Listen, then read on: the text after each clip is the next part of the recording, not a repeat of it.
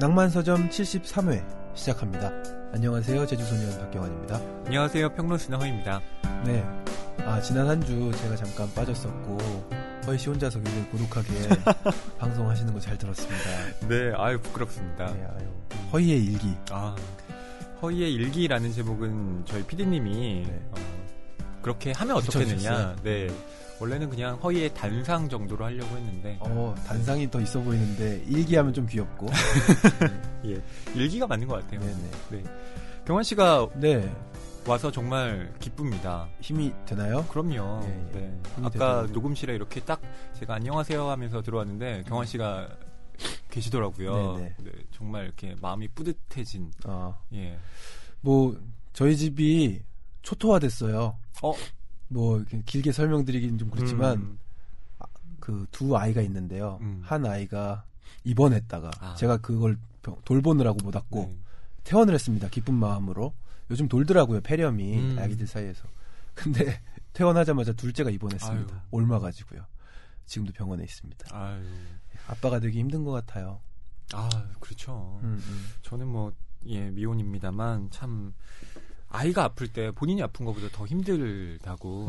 예, 많이들 얘기하시는데, 정말 그럴 것 같아요. 이게 건강한 순간들이 얼마나 소중한지를 비로소 알게 되더라고요. 음, 음.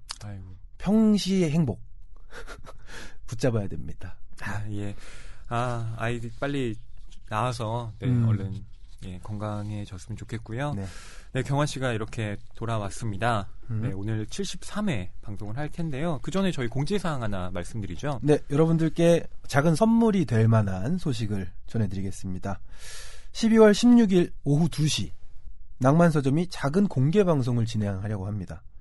낭만서점을 아끼고 사랑하는 분들을 낭만서점 스튜디오로 초대하려고 하고요. 네.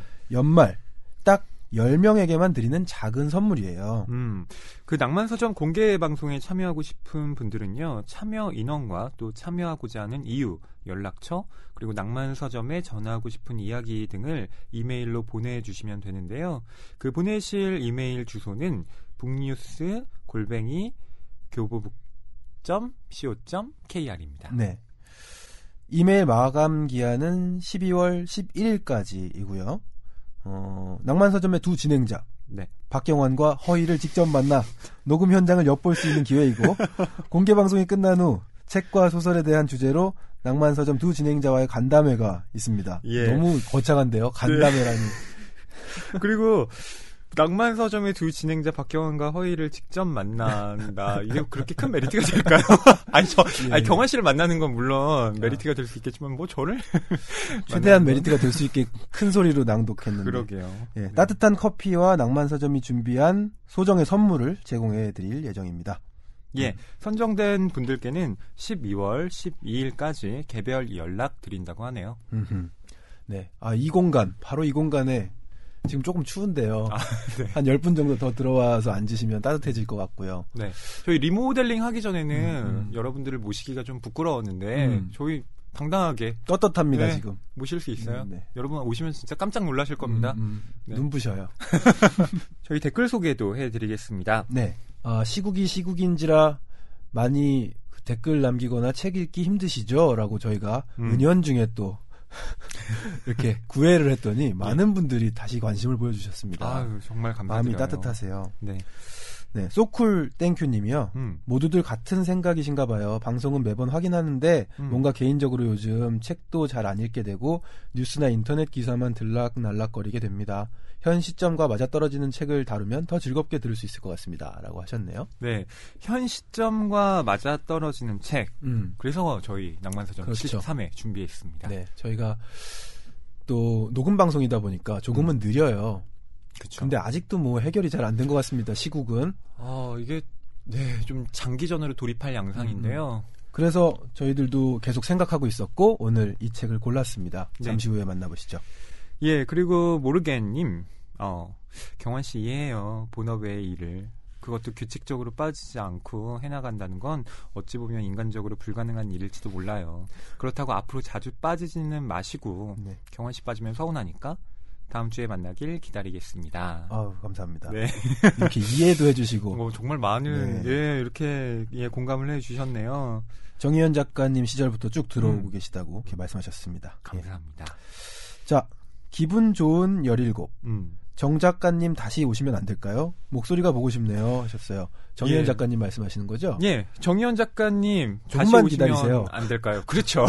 저희 또 준비했습니다. 예, 예. 곧 오십니다. 스케줄 잡혀 있습니다, 지금. 예, 저희 곧 모실 예정이니까요. 여러분 꼭 들어주시면 감사하겠습니다. 네. 아마 낭만 서점의 오랜 애청자 분들께서는 또 추억 돋는 음. 예, 그런 시간이 될 것 같아요. 예, 그리고 N45님 항상 잘 듣고 있습니다. 댓글은 처음인데요. 북 팟캐스트 몇 개 듣는데 낭만 서점은 참 깔끔한 느낌이 들어요. 처음부터 끝까지 한 번도 건너뛰기 버튼을 누를 필요가 없다는 점이 개인적으로 마음에 듭니다. 와, 이거 음. 극찬인데요. 극찬인데 음. 이게 제작진 극찬이죠. 편집을 잘했다. 아, 맞다. 그렇죠. 참 그리고 두 분 대화 읽을 때 연기가 갈수록 늘어서 가끔 듣다가 혼자 웃곤 해요. 특히 여자 역 자주 하시는 어, 허이님 앙칼진 연기 같은 건 진짜 재밌어요. 음, 네. 네. 좀 더 연습하겠습니다. 그러니까 괜찮다니까요, 진짜. 캐릭터 음. 괜찮아요. 아, 밀고 가시면 될것 여자 같아요. 역 주로 네, 하는 네. 예, 좀 앙칼진 연기 해- 제대로 해보려고요. 예, 자, 또 시지프적인 세븐님입니다. 네. 이번에 허이님이 혼자 하는 방송을 듣다 보니 예전 추억이 떠올랐어요. 경화님의 꾸민 먹고 솔직한 리액션이 없어서 허전했던 건 사실이지만 그래도 조용히 생각을 정리하는 뜻깊은 시간을 가질 수 있어서 좋았어요. 특히 파우스트에서 인용한 인간은 노력하는 한 방황하는 법이다 란 문장이 오래도록 머릿속에 남네요. 어쩌면 허이님 말대로 자신의 미래에 대해 어떤 기대나 희망이 있기 때문에 인간은 노력할 수 있는 거니까 앞으로도 쭉 희망을 간직하고 살아야겠어요. 삶 자체가 공허하고 고통스럽게 느껴질 때마다 책을 읽으며 힘을 얻는데 낭만서점도 제게 따스한 위안을 주는 방송이에요. 그런 의미에서 사라지지 않고 계속 이어졌으면 좋겠어요. 하셨습니다. 예, 그리고 푸무클님, 네, 신선했던 허이의 일기편 잘 들으셨다고 했는데요. 예, 낭만서점 첫 편부터 쭉 들어오신 오랜 애청자라고 하십니다. 음, 가끔 일기편 해주시면 안 되겠냐고. 음. 특히 경환의 일기도 정환의 일기. 환영한다고. 하하하. 네, 예. 경환 씨 한번 준비. 그러니까요. 제- 하시죠. 제주 소년 공연에서 살짝 한 적이 있는데. 네, 예, 예. 저도 듣고 저도 싶습니다. 일기를 종종 쓰고 있습니다. 네, 자, 마지막 댓글인데요. 긍정맘 소진. 저는 풀꽃도 꽃이다를 읽고서 자녀의 교육관을 세워야겠다고 생각한 아이들 엄마예요. 사회 상황이나 옆집 엄마들의 많이 흔들리는 게 요즘의 엄마들이거든요. 자녀 교육도 남편들은 바깥 일을 많이 하니 아내의 결정을 존중하는 경우가 많고요. 자녀 사교육비를 벌기 위해 일하는 엄마들도 많고요. 저는 자녀가 먼저 선택하지 않는다면 사교육을 강요하고 싶지 않은 부모가 되어야겠다 마음 먹었어요. 이런 관점에서 보았을 때 저의 소설은 이 소설은 저의 중심을 다시 잡아줬어요. 책을 읽고 나서 방송을 들으며 아 이렇게 생각할 수도 있구나 했어요. 저는 전혀 문제 삼지 않고 넘겼거든요. 이래서 같은 책을 읽고 이야기 나누는 게 재밌고 유용한 것 같아요. 정주행을 위해 열심히 들을게요. 앞으로도 소신 있는 방송 기대합니다. 예, 네, 좋네요. 감사합니다. 음, 어, 팟캐스트의 매력은 역시 음, 이런 거죠. 그렇죠. 뭐 이렇게 딱 그 본방 사수가 아니라 음. 예, 전에 저희가 업로드했던 방송도 지금 들으시고 음, 또 어떤 감상을 올려 주실 수 있다는 거. 음, 예, 저희도 그때 생각이 납니다. 네네. 예, 풀꽃도 꽃이다. 예, 그때 예. 뜨거웠죠. 어, 조정래 작가님의 신작이었는데 음. 이런저런 의견들도 오갔었고 또 뭐 사교육 이슈도 있었고 예, 저희 긍정맘 소진님 음, 말씀대로 앞으로도 소신 있는 방송, 예, 비판적인 이야기 음, 예, 하도록 하겠습니다. 댓글 남겨주신 분 중에 예, 저희 두 분께 책 선물 드릴까요? 네 먼저 한 분은요 푸무클림 음, 어떨까요? 네, 신선한 이름이고요.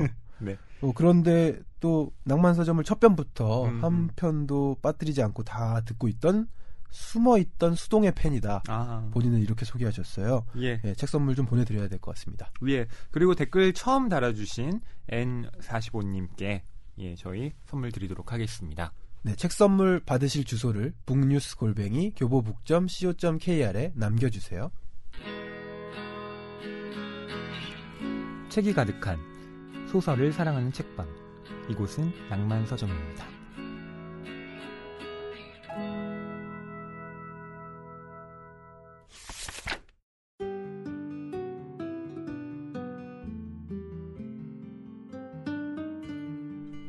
소설 전문 팟캐스트 낭만서점 속 코너입니다. 이슈를 담은 책. 오늘은 마리오 바르가스 요사의 염소의 축제 이 책과 함께 읽으면 좋은 책들 어, 소개해 드릴 텐데요. 네, 민주주의와 관련된 도서를 저희가 선정해 봤는데요.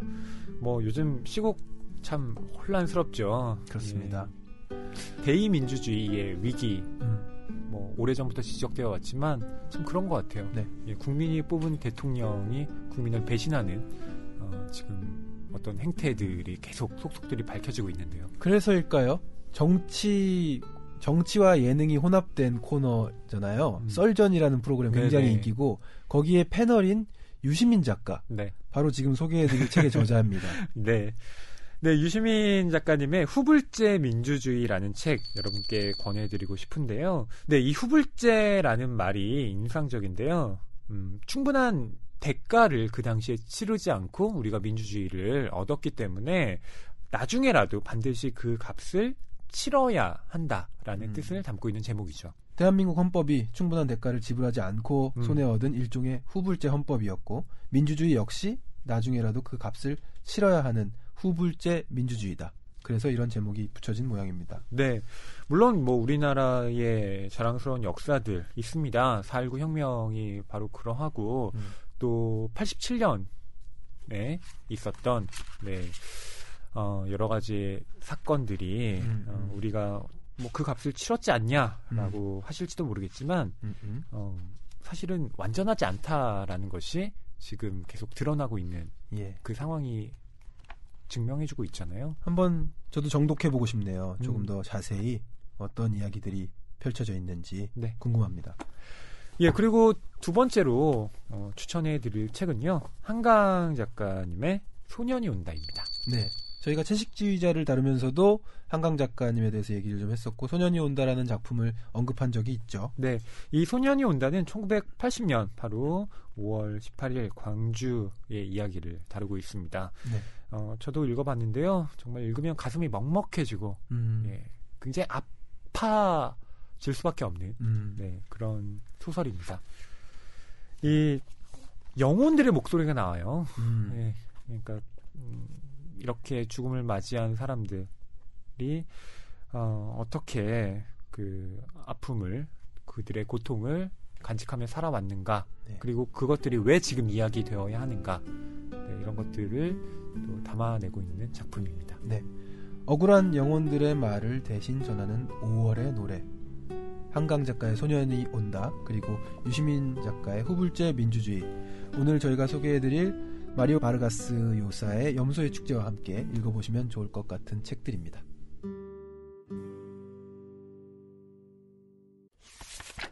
낭만서점 73회 오늘 다룰 책은요. 마리오 바르가스 요사의 염소의 축제 노벨 문학상 수상작이기도 하고요. 음, 어, 문학과 정치 네, 어떤 또 관련이 있는 네, 그런 작품인 것 같습니다. 맞습니다. 어, 1권과 2권이 있는데 네, 1권을 다루겠습니다. 예, 저희가 독서 유발, 음. 독서 동기 를 이렇게 좀 촉진시키는 예, 예. 예, 그런 방송이다 보니 네. 어, 1권의 내용을 말씀드리면 음. 여러분께서 자연스럽게 또 2권까지 보게 되시지 않을까 음, 이런 생각을 갖고 있는데요. 네. 부제는 또 이런 게 붙었습니다. 음, 독재자를 암살하라. 음, 예. 어, 여러분께서 요즘 시국과 관련된 음. 음, 어, 함께 읽어볼 어떤 책이 없겠느냐, 음. 네, 이런 댓글을 좀 남겨주셨는데요. 네. 저희가 문학과 정치의 관계를 다룬 네, 음. 그런 작품을 하면 좋겠다라는 생각을 했습니다. 어, 그렇게 해서 선택하게 된 고전이 바로 염소의 축제인데요. 뭐 독재자를 암살하라 라는 이 부제 실제 책 내용이 그렇기 때문입니다. 맞아요. 네. 음. 이때 독재자를 암살하라라고 하는 것은 어, 정말 신체적인 죽음은 아닙니다. 음. 예. 저는 어, 이런 독재자를 가능하게 한 체제 음. 그리고 우리의 인식 자체의 종식 음. 이런 것들이 일어나야 하지 않겠느냐 네. 네, 이런 생각을 갖고 있는데요. 실제로 어떤 독재자가 사라진다고 해서 음. 독재 시스템 자체가 무너지는 건 아닙니다. 음. 그렇죠. 그렇죠. 한국 현대사가 그걸 증명하고 있죠. 네. 12.6이 있고 난 다음에 과연 민주 어, 정당이 차지를 했느냐? 그렇지 않았죠. 예. 그러니까 박정희 대통령이 사망한 이후에 음. 우리는 전두환이라는 음. 네. 또 다른 독재자를 만났습니다. 제일 안타까운 것 같아요. 음. 그러니까 이게 바로 어, 어떤 한 독재자가 사라졌을 때 그 독재 시스템이 종식되지 않는다는 것, 그것이 끝나지 않는다는 것을 증명하는 가장 극적인 사례라고 생각을 하는데요. 그것이 이제 한국 현대사가 갖고 있는 비극이죠. 그런 점에서 저는 음, 지금 진행되고 있는 어, 한국 정치의 어떤 어, 개혁 같은 것들이 어, 단순히 대통령 뭐 하야나 뭐 퇴진으로 끝나는 것이 아니라 이 시스템 자체를 다시 어떻게 음. 바꿔 나가야 할 것이냐 음.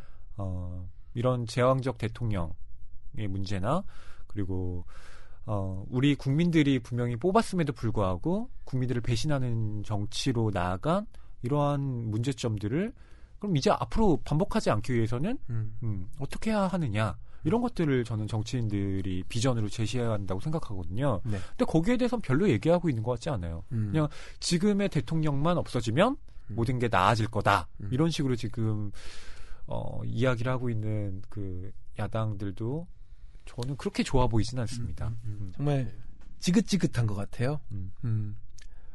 어, 이렇게까지, 뭐, 지난 회차에도 제가 얘기를 했더군요.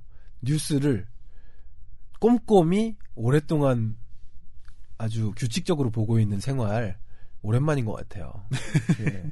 이렇게 제가, 그렇게까지 사회 참여적이지 않은데, 정말 너무 참여하게 되고, 예. 어, 뭐 이렇게 좀 밝혀진 사실 없나, 뭐 속 시원한 음, 음, 일들 좀 안 일어나나, 자꾸 그렇게 관심이 가는데, 네. 정말로 어떠한 지금 우리를 옥죄고 있는 것들에 대한 종식이 필요하다. 음, 음, 그런 것들을 좀 새롭게 깨부수고 어, 새로운 우리 삶의 형태를 음. 좀 구상할 수 있는 그런 상상력이 필요하다.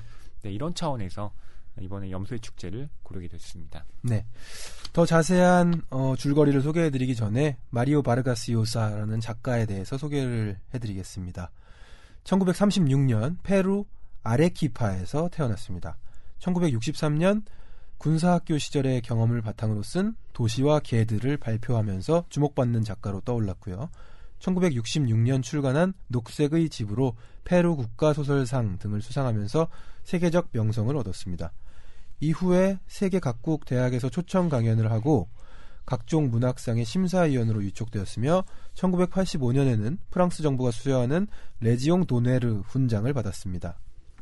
정치 참여에도 적극적이었던 그는 1990년 페루 대통령 선거에 출마했지만 낙선했습니다. 예. 독특한 이력이네요. 어, 뭐 여러분께서 아마 또 잘 알고 계실 텐데요. 음. 이때 이 마리오 바르가스 요사를 예, 물리치고 페루의 대통령으로 당선된 사람이 바로 알베르토 후지모리입니다. 음. 후지모리. 음. 독특합니다. 일본인 2세라면서요. 맞습니다. 음. 네, 이 알베르토 후지모리 어, 페루로 이민한 일본인 가정 2세입니다. 음, 지금은 그 부패 혐의로 음. 네 후지모리가요. 그렇습니다. 어. 대통령에서 예, 뭐 물러난 지 오래됐고요. 음흠. 예, 무려 25년형을 선고 받았다고 해요. 어우, 네, 그렇군요. 대통령이 감옥에 가는 나라가 우리나라 말고 또 있었군요. 그렇게. 반가운데요. 예. 근데 이쪽도 좀 정치적인 상황이 음. 예, 굉장히 복잡 미묘해서 네네. 그 알베르토 후지모리의 딸 도 음. 정치를 하고 있는데 음. 그녀가 이끌고 있는 정당이 또 음. 페루에 엄청난 세력을 갖고 있다고 해요. 네네. 아니 페루 국민들도 무슨 알베르토 후지모리에 대한 향수가, 있대요. 있습니까? 네. 25년 형 받았는데 예. 특이하네요. 기- 신기하죠. 예. 알베르토 후지모리는 정치적인 어떤 압박 때문에 음. 일본으로 와서 음. 일본의 참의원, 음. 그러니까 일본의 어- 상원의원에 음. 해당하는 그곳 선거에 참여를 하기도 하는데요. 세계 어디를 가든 정치를 하고 있군요. 네, 낙선을 합니다. 아하. 네. 그렇구나. 뭐 그러한 예, 좀 복잡 미묘해요. 네네. 페루. 네. 복잡한 것도 마찬가지고 겹쳐지는 그림도 조금 있습니다. 그리고 딸이 또 정치를 하고 있다니. 맞습니다. 자, 더 읽어드리겠습니다. 1994년 스페인어권에서 가장 권위 있는 문학상인 세르반테스 상을 수상했고 옥스퍼드, 예일, 하버드 등 여러 대학에서 명예 박사 학위를 받았습니다. 2005년 미국의 포린 폴리시가 뽑은 가장 영향력 있는 지식인 100명에 선정된 바르가스 요사는 라틴 아메리카를 대표하는 작가이자 지식인으로서 여전히 왕성한 활동을 펼치고 있고요. 2010년 노벨 문학상을 수상하면서 세계 문학의 거장으로 자리매김했습니다. 주요 소설로는 나는 훌리아 아주머니와 결혼했다. 새엄마 찬양, 판탈레온과 특별봉사대 등이 있고요. 혁명의 문학과 문학의 혁명, 사르트르와 까미, 대통령 선거전을 회고하는 자서전, 물속의 물고기 등 다수의 에세이집을 펴냈습니다. 예. 이 마리오 바르가스 요사 하면 아마 여러분들의 머릿속에 가장 먼저 떠오르는 것은 2010년에 노벨 문학상을 받은 작가다. 음. 뭐 이것일 텐데요. 뭐 저한테도 그랬습니다. 네. 예, 근데 이 마리오 바르가스 요사에 대해서 준비를 하다 보니까 음. 아, 이 작가 굉장히 독특한 까도. 까도 나오던데요. 네. 이력이 아주 독특하고 네. 몇- 사상적인 변신도 좀 하고요. 그렇죠. 했던 말도 좀 바뀌기도 하고. 네. 음, 음. 어, 우선 국적도 바뀌어요. 맞아요. 저희가 페루 출신의 작가라고 말씀드렸잖아요. 근데 국적이 바뀝니다. 음. 어, 언제 바뀌냐면 대통령 선거에서 패배한 네, 이후에 네. 어, 페루 국민들은 나를 어 네. 몰라봤다. 그러니까 페루는 네. 나를 국민으로 가질 자격이 없다. 그렇죠. 이런 말을 남기더군요. 그러면서 스페인 국적을 취득해 버립니다. 그러니까 내가 너희들을 왕따시키겠다 이런 거랑 비슷하잖아요. 맞습니다. 네. 지금은 그 스페인 작가라고 해야 될까요? 음, 음, 스페인 네. 사람이죠. 음. 음. 참 희한한데 네, 네. 이 마리오 바르가스 요사는 그 라틴 아메리카 문학을 대표하는 사람이죠. 근데 음. 라틴 아메리카 문학의 뭐 대표 작가라고 하면 우선 뭐 머릿속에 떠오르는 사람 뭐 여러 명 있습니다만 음. 그 중에서 어 마르케스를 마르케스. 예 생각하시는 분들이 많을 거예요. 네. 마르케스랑 친구라면서요. 100년 동안의 네. 고독이라는 작품으로 역시 노벨 문학상을 음. 받은 작가죠. 음. 네. 그 흥미로운 것이 그 바르가스 요사가 박사학위를 받았는데 그 박사학위 논문의 주제가 음. 바로 마르케스 문학이었어요. 음흠. 어, 그러니까 그만큼 마르케스에 대한 어떤 존경심, 네. 어, 마르케스 문학을 아끼는 사람이었는데 음. 어, 나중에는 두 사람이 주먹 다짐을 그러니까. 하기도 해요. 때렸대요. 정말 독특한 예 이거 조사하다가 재밌더라고요. 진짜 때린 거예요. 네. 이게 그러니까 언쟁을 벌인 것도 아니고 어, 어. 네. 싸운 거죠. 예 예. 음. 근데 그 이유가 뭐냐면 마르케스와 이 바르가스 요사가 정치적인 이념이 음. 갈린 거예요. 음. 음, 처음에는 바르가스 요사가 음. 공산주의를 지지하는 사람이었는데 음. 나중에 전향을 하게 됩니다. 음, 음. 그러니까 이제 자유주의 지식인이라고 할까요? 음. 네. 이제 자본주의의 어떤 흐름을 찬동하는 쪽으로 이 요사가 자신의 입장을 정리하게 됩니다. 네. 네.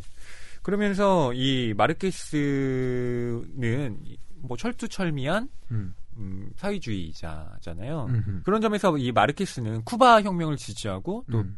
카스트로와 계속해서 친분을 맺고 있던 음. 그런 사람이다 보니까 두 사람의 갈등의 골이 점점 깊어갔던 거죠. 음, 그렇군요. 그런데 그런 이유만은 아니라고 또 나와요.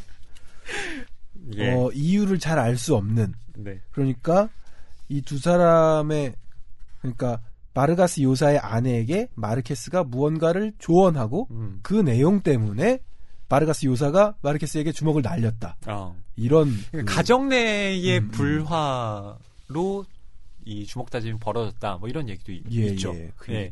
그만큼 또 친했던 사이인가 봐요. 그렇습니다. 예. 예. 그러니까 뭐 이때까지는 뭐 정치적인 이념 때문에 주먹으로 싸웠다. 뭐 이랬다기보다는 음, 뭐 알려진 바에 따르면 이 바르가스 요사가 당시에 부인인 음. 파트리시아와 음. 결혼 생활에 위기를 겪고 있었대요. 음, 그때 마르케스가 어떤 그 충고를 음. 했는데 음, 음, 그것이 이제 원인이 돼서 음. 싸웠다고 알려져 있습니다. 그러니까 그 후로 보지 않았다고 35년간 지금 굉장히 절교 재밌죠. 상태다. 예. 어, 라틴 아메리카 문화를 대표하는 거장. 두 작가, 예. 심지어 노벨 문학상 그러니까. 수상 작가 나중에 맞긴 하지만 예, 예. 예, 이렇게 싸웠다니요. 재밌습니다. 어, 아, 재밌어 하면 안 되죠. 근데 좀 에피소드는 재밌습니다. 예.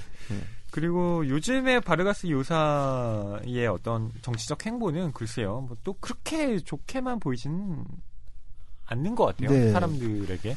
저희도 뭐 이제 자료를 통해서 음, 이렇게 써 있는 걸 보니까 음. 최근에는 바르가스 요사의 균형 감각을 의심하게 하는 대목들이 음. 좀 있다. 예, 뭐 예를 들면은 음. 이라크전에 대한 찬성의 네, 그런 글들이 좀 보이기도 하고요. 예. 또뭐 몇몇 가지를 좀 얘기할 게 있는 것 같습니다. 음. 네. 그러니까 이 바르가스 요사가 어 지금까지 자신이 걸어왔던 행보를 좀 부인하는 음. 예 그러한 행동들을 하고 있고요. 예, 예. 네. 또 네오콘으로 분류하는 사람도 있더라고요. 그러니까 그게 뭐죠? 신보수주의자. 음, 네. 신보수. 예. 그러니까 그 자유주의의 흐름을 음. 굉장히 옹호하면서 음. 어좀 국가의 힘을 그 옹호하는 쪽으로 지금 음, 음. 마르가스 요사가 전향한 것 같다. 이게 어떻게 보면은 이제 기성세대들이 좀 이제 기득권을 갖게 된 이후에 보여주는 모습의 전형적인 모습이잖아요. 음, 그쵸. 음, 음. 네. 근데 이 바르가스 요사가 어쨌든 정치적인 야심이 있는 인물이고, 음, 음. 어, 본인이 이제 생각해왔던 젊은 날의 그런 사회주의 이념, 음. 네, 이런 것들이, 아, 이제는 통용되지 않는 시대가 되었구나. 음. 나는 이제 다른 삶을 살아봐야지. 뭐 이런 생각을 갖게 된 것이 아닌가. 네. 네, 라는 생각도 듭니다. 네. 하지만, 네. 글쎄요. 쉽게 정의할 수는 없겠지만요. 음. 어쨌든 굉장히 음, 어, 파란만장한 음. 일생을 살아온 작가임은 분명한 것 같고요. 그쵸. 그리고 페루 국민들 입장에서는 이런 생각을 해볼 수도 있지 않을까요? 음. 어쨌든 네. 페루 출신으로서는 예, 예. 처음으로 노벨 문학상 받은 사람이잖아요.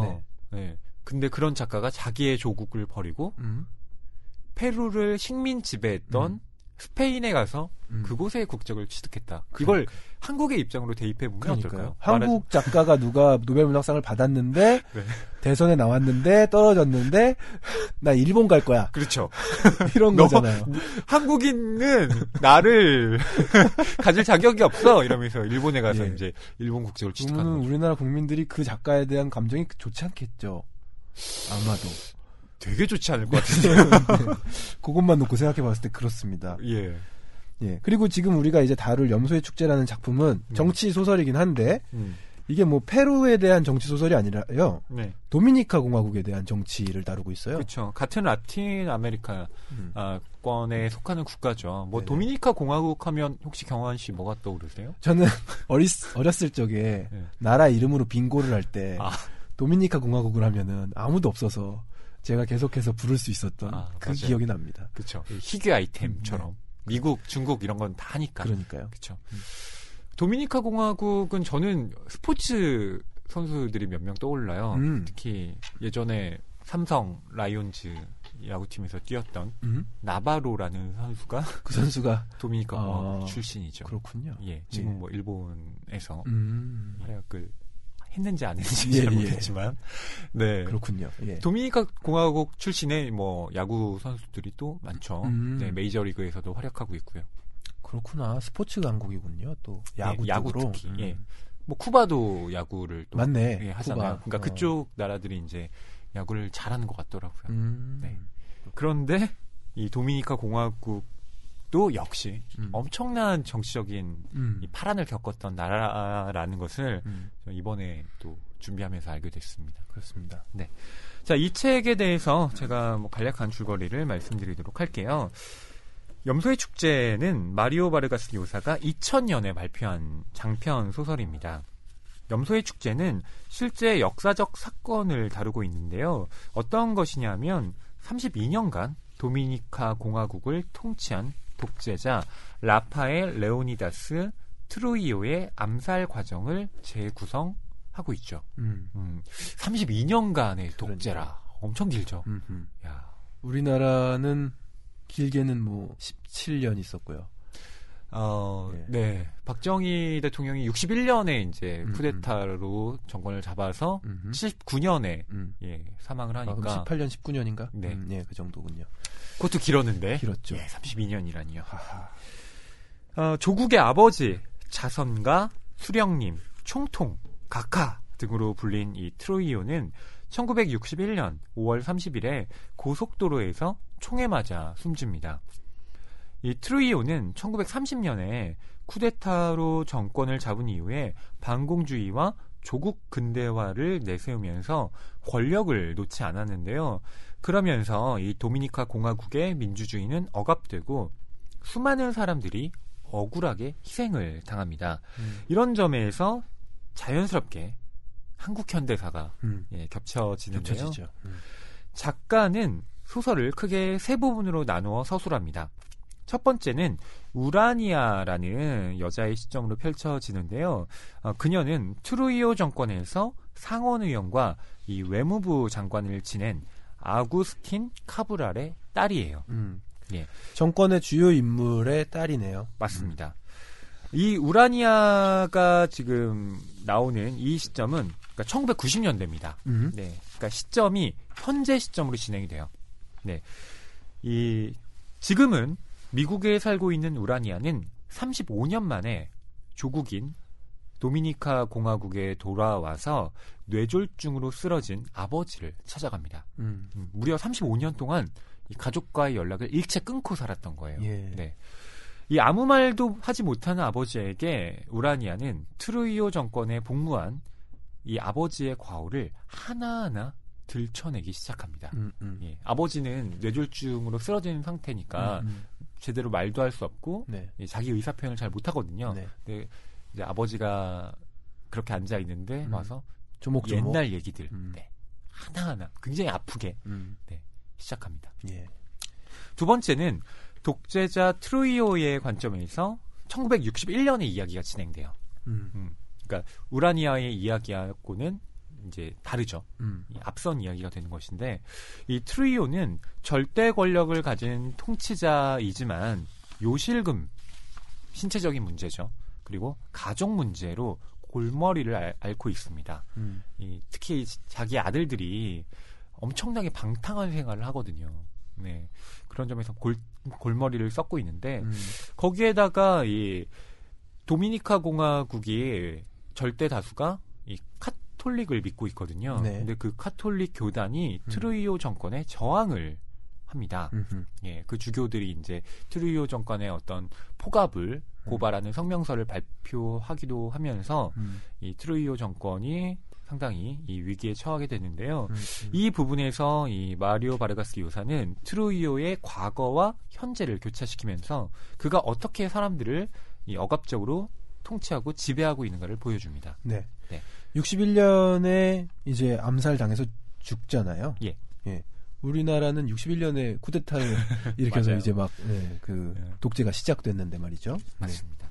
세 번째는 1961년 5월 30일, 그러니까 트루이오가 암살당한 날이죠. 음. 이 트루이오를 암살하기 위해 차에서 대기하고 있는 사람들의 이야기가 그려집니다. 음. 임베르트, 살바도르, 안토니오 그리고 아마디토의 이야기인데요. 그들은 이 트루이오 체제 속에서 나름대로의 지위를 이 얻어서 살고 있는 인물들입니다. 음. 그러니까 완전히 그 정권에서 배제됐다기보다는 정권의 단물들을 좀 음. 예, 빨아먹고 있는. 예, 그런 사람들이죠. 그렇죠. 하지만 그러면서도 트루이오에 대한 음. 엄청난 반감을 갖고 있는 사람들입니다. 음, 음. 왜냐하면 각자 트루이오에게 당한 억울한 사연들이 있거든요. 그러니까 뭐랄까요? 겉으로는 복종하는 척하지만 뒤에서는 칼을 갈고 있던 사람들이죠. 음. 아, 이들은 트루이오를 죽이기로 결심을 하고 있는데요.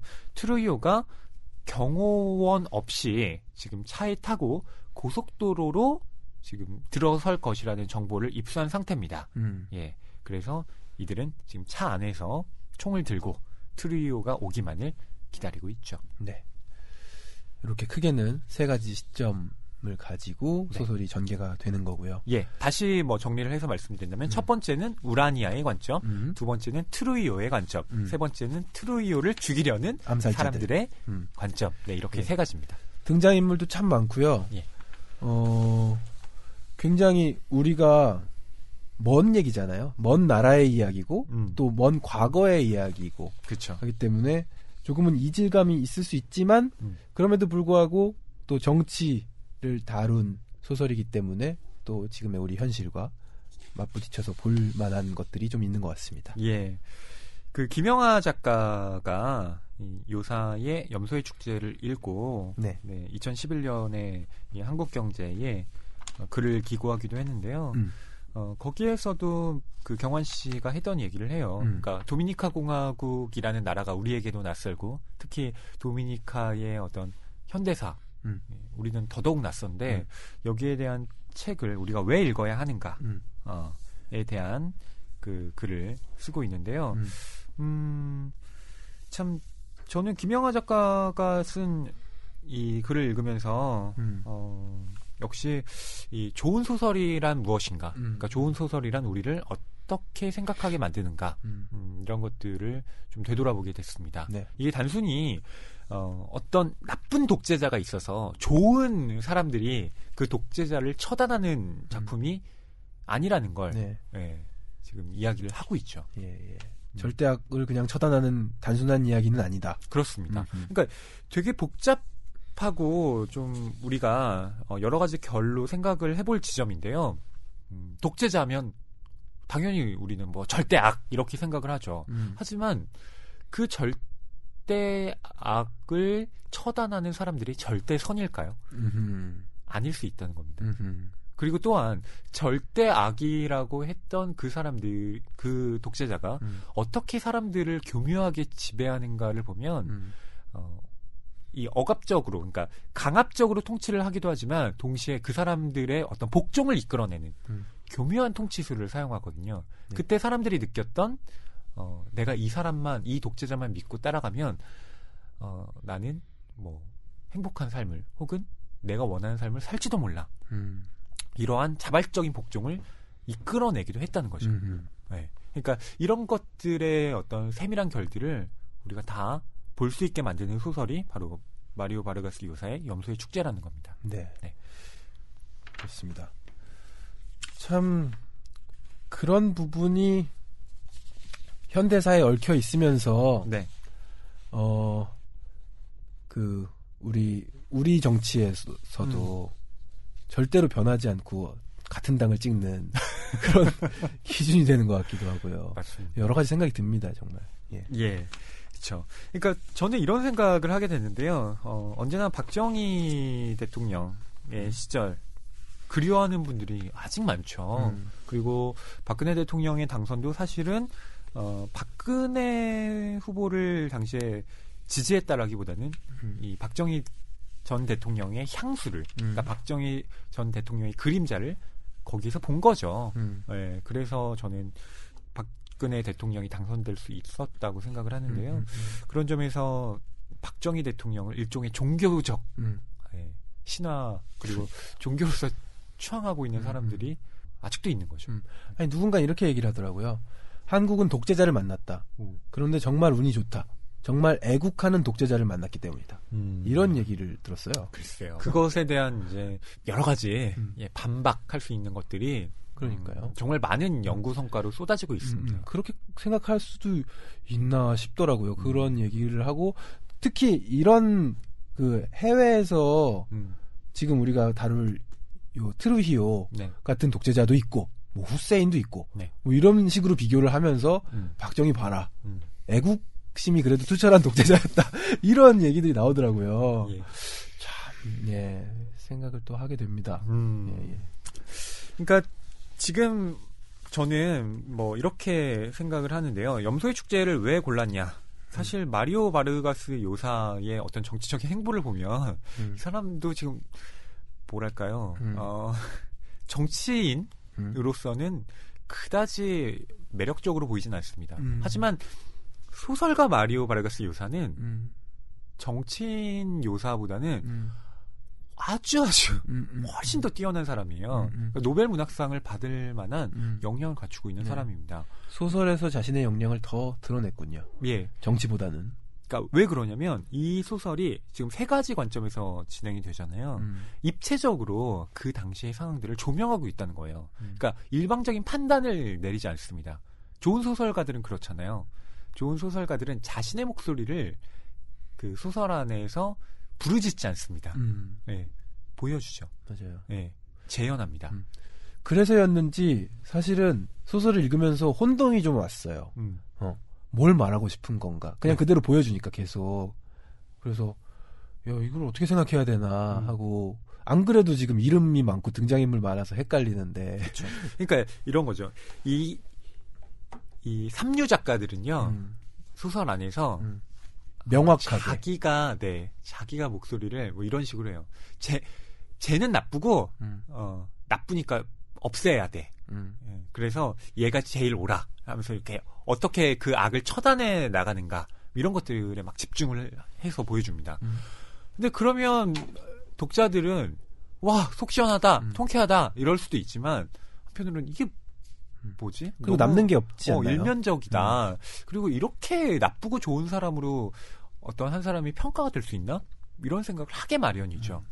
근데 정말 좋은 작가들은 한 사람 안에 갖고 있는 성과 악을 함께 드러냅니다. 네. 인간이란 그럴 수밖에 없잖아요. 음, 음. 그러니까 트루이오에 대해서도 독자들은 아 이 사람 되게 나쁘다 독재자니까 어- 엄청나게 어 그 국민들을 탄압하고 있는 사람이다 이렇게 부정적인 인식을 가지면서도 또한 이 사람이 갖고 있는 인간으로서의 연민 음. 예, 이런 것들도 동시에 느끼게 네. 만드는 거예요. 김영하 작가가 쓴 글에 딱 그런 부분이 나와서 읽어드리면요. 음, 피할 수 없는 인간적 한계에 직면한 그를 독자들은 마음 놓고 미워할 수 없게 된다. 네. 일종의 회색지대에서 윤리와 정치, 미학의 제 문제들과 마주치게 된다.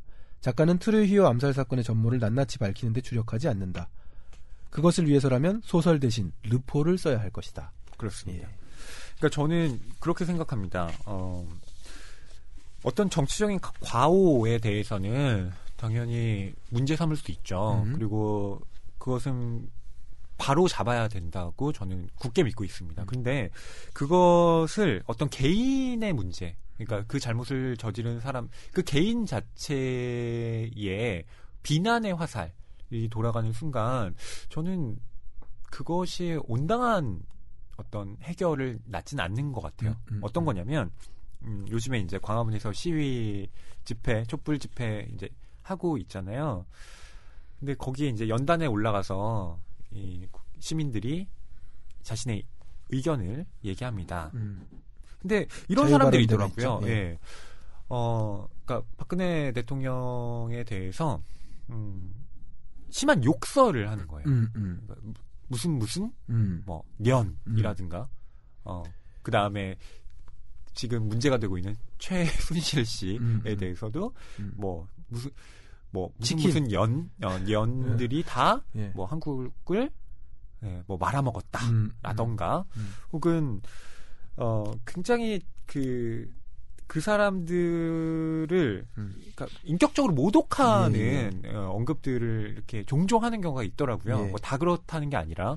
근데 저는 그런 비판이 과연 예, 음, 맞아요. SNS에 있을까? 네. 돌아다니더라고요. 음, 년과 닭 없이도 어, 어, 하야를 이끌어낼 수 있습니다. 그렇습니다. 그러니까 저는 어, 어, 그러한 것들, 그러니까 음. 그렇게 어떤 한 정치인으로서가 아니라 한 개인으로서 예. 그리고 어떤 사람을 인격적으로 모독하는 일은 정치적인 전복과는 아무런 상관이 없다고 생각해요. 얘기하다 보니까 강렬한 기억이 떠올랐어요. 음. 예전에 노무현 대통령 탄핵 때 음. 제가 제주도에 있었는데 그리고 제주 시청 앞에서 제가 공연을 하게 됐어요. 근데 그 탄핵 모임과는 별 상관이 없는 이미 잡혀 있는 공연이어서 제가 하고 나서 촛불 집회가 음, 음. 있었는데 제주 소년 연주 딱 끝나고 이제 음악이 플레이 되는데 무슨 트로트 음악 같은 거를 가사를 바꿔서 부른 거예요. 아, 그리고 한나라당이었죠 아마 그때는 예. 한나라당 무슨 놈들 뭐 이런 어. 가사가 계속 나오는데 그게 이제 계속해서 숫자 들어가고 막 네. 이런 거였어요. 그래서 아무것도 잘 모르던 그때 대학생이었는데 저는 예. 근데 잘못됐다는 건 알았지만 음. 그렇게까지 막 욕설을 담은 노래를 크게 트니까 음. 반감이 오히려 그렇죠. 생기더라고요. 음. 너무 심한 욕설들 막 크게 플레이 해놓으니까요. 그렇죠. 예, 예. 그러니까 어, 정치적인 문제에 대해서 어, 굉장히 이제 감정적으로 접근을 하기 시작할 때 그 감정이 어떤 젠더 문제와 엮이면서 그 사람의 어떤 아, 개인사를 막 들춰내는 방식으로 음, 진행이 될때 네.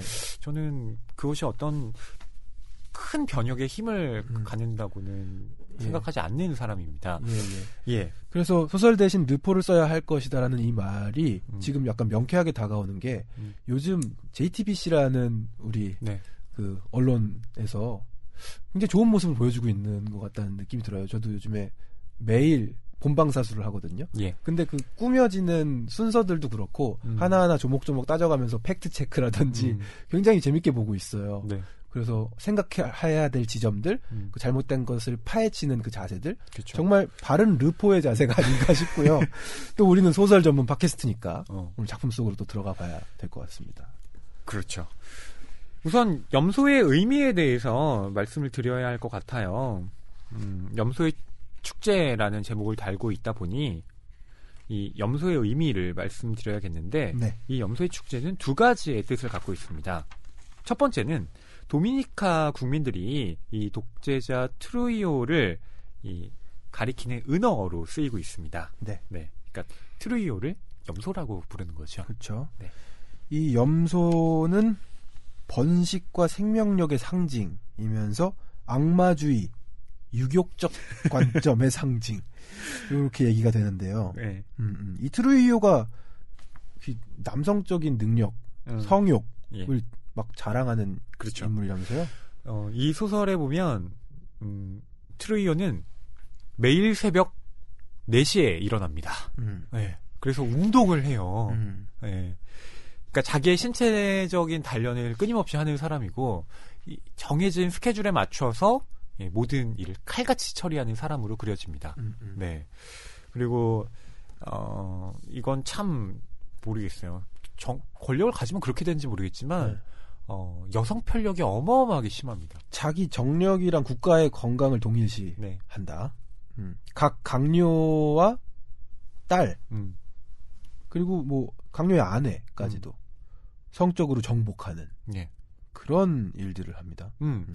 그러니까 우라니아가 이 아버지 그러니까 이 카브랄에게 찾아가서 따지는 문제 중에 하나가 바로 그거였어요. 음. 그러니까 카브랄의 아내죠. 또 우라니아의 엄마 역시 어, 트루이오에게 그렇게 음. 예, 당한 것 아니냐. 그때 아버지 뭐 했냐. 음. 이런 식으로 따져 묻습니다. 예. 네, 이런 점에서 이 염소의 축제라는 것은 트루이오가 자신의 권력을 이어나가기 위해서 벌이는 어떤 제의라고 음. 할 수가 있겠죠. 그러니까요. 예. 그리고 두 번째 의미는 역설적으로 이 염소를 가지고 벌이는 축제. 그러니까 염소를 희생시키는 그렇죠. 이 암사를 다루고 있다라고도 볼 수 있습니다. 음. 예. 그러니까 제목 하나가 중의적인 의미를 좀 가지고 있는 거네요. 네. 정반대의. 음. 예. 하나는 트루이오 정권의 포갑, 음. 또 하나는 트루이오 정권 자체를 전복시키려는 음. 예, 그러한 어, 움직임 네. 이런 것들을 가리킨다고 볼 수가 있죠. 그렇습니다. 네. 저희 그러면 이제 책 속으로 들어가서 낭독을 좀 해볼 텐데요. 아버지를 찾아가서 과거를 캐묻는 음. 우라니아 그 장면을 좀 읽어드리겠습니다. 네. 맨하튼에 있는 내 아파트는 책으로 가득해요. 우라니아가 다시 말한다. 내가 어렸을 때 이 집처럼 말이에요. 법학과 경제학, 역사책이 가득해요. 그러나 내 침실에는 오로지 도미니카 관련 사정만 있죠. 증언들과 에세이, 회고록을 비롯해 수많은 역사책이 있어요. 어느 시대에 관한 책들인지 아세요? 트루이오 시절에 관한 것들이에요. 지난 500년 동안 우리에게 일어난 가장 중요한 사건이죠. 아빠는 자신있게 그렇게 말했어요. 그건 맞는 말이었어요. 아빠, 그 31년 동안에 스페인 정복 이후 우리를 휩쓸었던 모든 악이 모습을 드러냈어요. 몇몇 책에는 아빠도 아주 중요한 인물로 등장해요. 외무부 장관, 상원위원, 도미니카당의 당수. 난 트루이오 전문가가 되었어요. 브리즈 게임이나 골프, 승마를 즐기거나 오페라에 가는 대신 내 취미는 그 기간에 무슨 일이 일어났는지 밝혀내는 것이 되었어요. 아버지와 대화를 나눌 수 없는 건 심히 유감이에요. 아빠는 수많은 일을 증언해 줄 수 있는 사람이니까요. 아빠는 아빠가 충성을 바쳤던 수령님과 서로 팔짱을 낀 채 그 시기를 보냈지만 수령님은 아빠의 충성심에 보답하기는커녕 이용만 했죠. 가령 나는 수령님이 우리 엄마와도 잠자리를 함께 했는지 아빠가 말해주면 좋겠다고 생각해요. 그녀는 노인의 몸이 움찔 놀라는 것을 본다. 작고 허약하며 쪼그라든 몸이 의자에서 덜덜 떨리기 시작한다. 우라니아는 머리를 가까이 가져가면서 그를 관찰한다. 그녀가 잘못 본 것일까? 그는 그녀의 말을 경청하고 그녀가 말하는 것을 이해하려고 애쓰는 것처럼 보인다. 그걸 허락하셨어요? 그런 요청을 받아들이셨어요? 그걸 아빠의 출세를 위해 이용하셨어요? 우라니아는 심호흡을 한다. 그리고 방을 살펴본다. 나이트 테이블 위에 놓인 은으로 만든 액자 안에 두 장의 사진이 있다. 하나는 어머니가 죽은 해에 찍은 그녀의 첫 영성체 사진이다. 아마도 그 아름다운 드레스를 입은 딸아이, 천사 같은 딸아이의 모습을 간직한 채 이 세상을 떠났을 것이다. 또 하나는 그녀의 어머니의 사진이다. 사진 속에서 그녀의 어머니는 젊고 검은 머리카락을 두 갈래로 닦고 있다. 그녀의 눈썹은 족집게로 뽑아 깨끗하게 정돈되었고 눈은 공상에 잠긴 듯 하면서도 우수에 차 있다. 모서리에 금이 간 색 바랜 오래된 사진이다. 수령님은 정부 초기에 교육부 장관에게도 그렇게 했어요. 아빠는 그걸 잘 알고 있어요. 똑똑한 학자이며 세련되고 천재적인 페드로 엘리케스 우레냐에게도 말이에요. 페드로가 직장에 있을 때 수령님은 그의 아내를 찾아왔어요. 그녀는 용기를 내서 하녀에게 남편이 집에 없으면 어떤 손님도 맞이하지 않는다고 말하도록 시켰죠. 그때는 트루이오 정권 초기였기 때문에 수령님을 거부할 수 있었어요. 그녀가 남편에게 그 일을 털어놓자 페드로 씨는 장관직을 사임하고는 이 나라를 떠나 다시는 돌아오지 않았어요.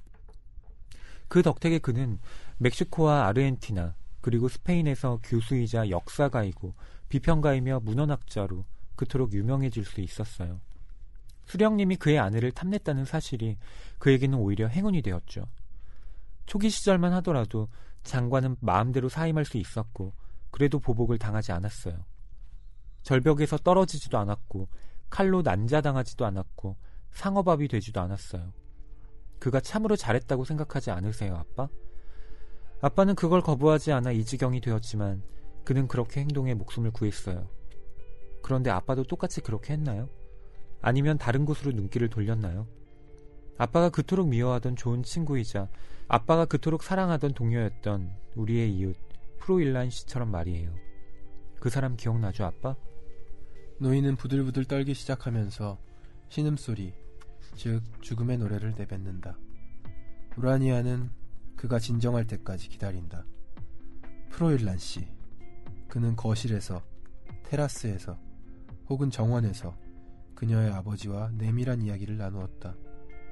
그들이 트루히오 파벌의 대격전 속에서 같은 편이었던 시절에 그는 하루에도 몇 번씩 그녀의 아버지를 만나러 왔다. 그 대격전은 바로 자선가가 그의 협력자들을 무력화시키기 위해 부추겼던 전투였다. 그 때문에 친구였으며 형제였고 동료였던 협력자들은 서로 적이 되었고 적들의 비수로부터 목숨을 구하는 데 혈안이 되어야 했다. 프로일란 씨는 길 건너편에 살고 있었다. 기와가 얹힌 지붕에는 여섯 마리의 비둘기가 일렬 횡대로 정렬해 있었다. 우라니아는 창문으로 다가간다. 그 권력자의 집 역시 그다지 많이 바뀌지 않았다. 그 사람도 장관이었고 상원의원이었고 도지사였으며 대법관이었고 대사였다. 직책이란 직책은 모두 역임한 사람이었다. 1961년 5월에 굵직한 사건들이 발생했을 때에는 외무부 장관이었다. 35년 만에 도미니카 공화국으로 돌아온 우라니아. 음, 그녀는 중풍으로 쓰러진 음, 아버지를 찾아가서 이렇게 따져 묻습니다. 네. 그때 아버지의 심정이 어땠을까요? 가령 나는 수령님이 우리 엄마와도 잠자리를 함께 했는지 음. 아빠가 말해주면 좋겠다고 생각해요. 그러자 말도 못하는 이 중풍 환자 음. 아빠의 몸이 덜덜 떨리죠. 예. 그걸 허락하셨어요? 그런 요청을 받아들이셨어요? 이렇게 음. 울분에 차서 아마 묻고 있는 것 같습니다. 네. 그러니까 그리고 트루이오라는 이 독재자는 음. 그러니까 아, 참 이상한 악랄하죠. 사람이죠. 그러니까 어, 여성들을 음. 다 건드리는데 음, 어, 뭐 그건 불특정 다수의 사람들입니다. 음. 사실은 도미니카 공화국에 있는 모든 여성들이 자기 거라고 음. 생각하는 사람이에요. 그러니까요. 어, 자기에게 충성을 바치는 부하들의 음, 아내까지 음, 딸까지도 음. 예 범하는 사람입니다. 답답합니다. 네. 뭐 이런 이런 현실이 있습니까? 이게 또 네. 현실이잖아요. 그리고 당당하게 그걸 해요. 네. 예. 아까 프로일란 이야기가 잠깐 나왔는데 이 프로일란이 이 외무부 장관을 음, 음. 또 역임했다고 나오잖아요. 네. 음, 이- 이 사람을 외무부 장관을 시킨 이유가 있습니다. 음. 외국에 자주 나가라고. 네. 음. 프로일란의 아내가 굉장히 아름다운 음. 사람이었는데 그 아내를 계속 범하기 위해서 음. 예. 그 프로일란을 밖으로 내보냈던 거죠. 외무부 장관 시켰어요. 네. 음. 그러니까 여기에 대해서 그 그러니까 남편들은 알고도 음. 복종을 한 겁니다. 예, 예. 그러니까 이 복종과 지배 시스템에 대해서 음. 우리는 좀 명확하게 물을 필요가 있는 거죠. 그러니까 트루이오에 대해서 왜 저항하지 못했는가? 음. 당연히 우리는 그렇게 물을 수 있습니다. 네. 우라니아가 대신해서 묻고 있네요. 네. 그리고 페드로라는 인물도 있었나 봐요. 음. 근데 정권 초기였고 음. 그 아내는 음. 용기를 내서 하녀에게 남편이 집에 없을 때는 어떤 손님도 맞지 않는다라고 음. 말하고 거절을 했고 네. 그리고 그 사실을 알게 된 남편 페드로와 함께 음. 다른 나라로 망명을 했죠. 음. 그래서 오히려 그게 계기가 되고 행운이 돼서 음. 지금 도미니카에 남아 있지 않고 어, 밖에서 지내고 있다 이런 네. 얘기를 하고 있습니다. 그러니까 이렇게 생각해 볼 수도 있을 것 같아요. 당연히 우리는 그것이 윤리적으로 음, 어, 잘못됐다라는 것을 알고 있습니다. 음, 근데 내가 만약 카브랄의 입장이었다면 음, 내가 어떤 독재 정권 밑에서 일을 하고 있고 그 절대자에게 밑보이면 음. 당장 죽는다는 것을 알고 있다. 음. 근데 그런 독재자가 지금 내 아내를 탐하려고 한다. 음, 그때 나는 그 독재자에게 항거할 수 있을까? 음, 이렇게 자문하게 된다면 음. 어떨까요? 한 거 해야죠. 어, 그러니까, 그러니까 한 거 해야죠라고 하지만 카브라를 비롯한 많은 사람들이 그렇게 하지 않았다는 거죠. 음. 사실은. 그러니까 그 이유가 뭘까에 대해서 어 우리는 또 생각해 볼 필요가 있다는 겁니다. 음. 그러니까 이런 거죠. 일, 일제 식민지 지배하에서 너 왜 저항하지 못했니? 너 왜 독립투사가 되지 못했니? 왜 음. 총독부에서 근무했니? 음, 음. 이렇게 물었을 때 사실은 음. 어 우리 물론 집이랑 총독부가 가까워서 이렇게 그러니까 그것이 비겁한 변명이 될 수도 있지만 그 음. 사람들로서는 어떤 행동의 어, 알리바이라고 할까요? 음. 그런 것들을 좀 얘기해 볼 수도 있다는 겁니다. 그렇지 않으면 어, 이 문제는 굉장히 단순한 이- 이분법으로 정리가 돼요. 음, 음, 음. 네. 이중적으로 폭력적인 사태가 발생할 수 있다는 거군요. 음, 그러니까 카브랄이 잘했다는 것이 아니라 음. 카브랄이 왜 그렇게 했는가 그리고 그 사람의 내면을 우리는 좀 들여다볼 필요도 있다는 거죠. 음, 음, 어. 물론 이 소설에서는 아주 교묘하게 당치를 해놨죠. 음. 왜 그러냐면 우라니아의 이런 대답, 그러니까 이런 물음에 대해서 카브랄은 어떤 답도 할 수 없습니다. 음. 오직 행동, 그러니까 어떤 몸짓으로밖에 표현을 못하는 거죠. 덜덜 예, 예. 떤다거나, 예. 예, 눈을 감는다거나, 예. 예, 그런 침묵의 상태일 수밖에 없죠. 음. 근데 우리는 네 독자들은 질문을 하게 되는 겁니다. 그렇습니다. 과연 어땠을까? 음. 음. 저는 그것이 문학이 하는 일이라고 생각해요. 네, 네. 네. 단순히 카브랄 당신 잘못했어. 음, 이건 사법의 영역이죠. 음. 네. 근데 문학의 영역은 그 이면의 것을 좀 봐야 하니까요. 음흠. 이 우라니아가 어, 왜 도미니카 공화국을 떠나서 어, 이- 아버지와 연락을 끊고 살았는지 1권에서는 정확하게 나오진 않습니다. 예. 네. 다만 어린 시절에 음. 그녀는 미국에 갔고요. 음. 예, 미국에서 대학을 졸업하고 세계은행에 들어가서 근무를 합니다. 음. 음, 그러니까 굉장히 똑똑한 사람이에요. 네.